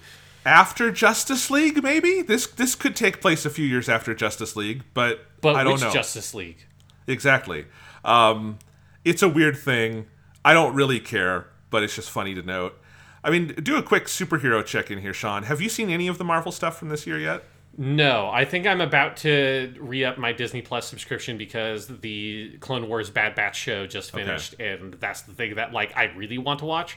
Um, and then it's like, well, I'll watch that other shit while I have that subscription up. So probably in the next few weeks, I'll start watching a bunch of that stuff. Okay, so maybe we'll do an episode on that at some point. Uh, I will say, be excited for Loki. Loki is like Yeah, that's the, one I really want to watch. Like, I'll watch the Yeah. other ones because you know I might as well. Um, and they're not like crazy long. Um, but but Loki is the one I'm very excited to to get around to. Loki for me is totally in the Black Panther, Thor Ragnarok, like S tier. This is the best Marvel stuff. So Awesome. And then and then Falcon and the Winter Soldier is the worst thing they've ever done.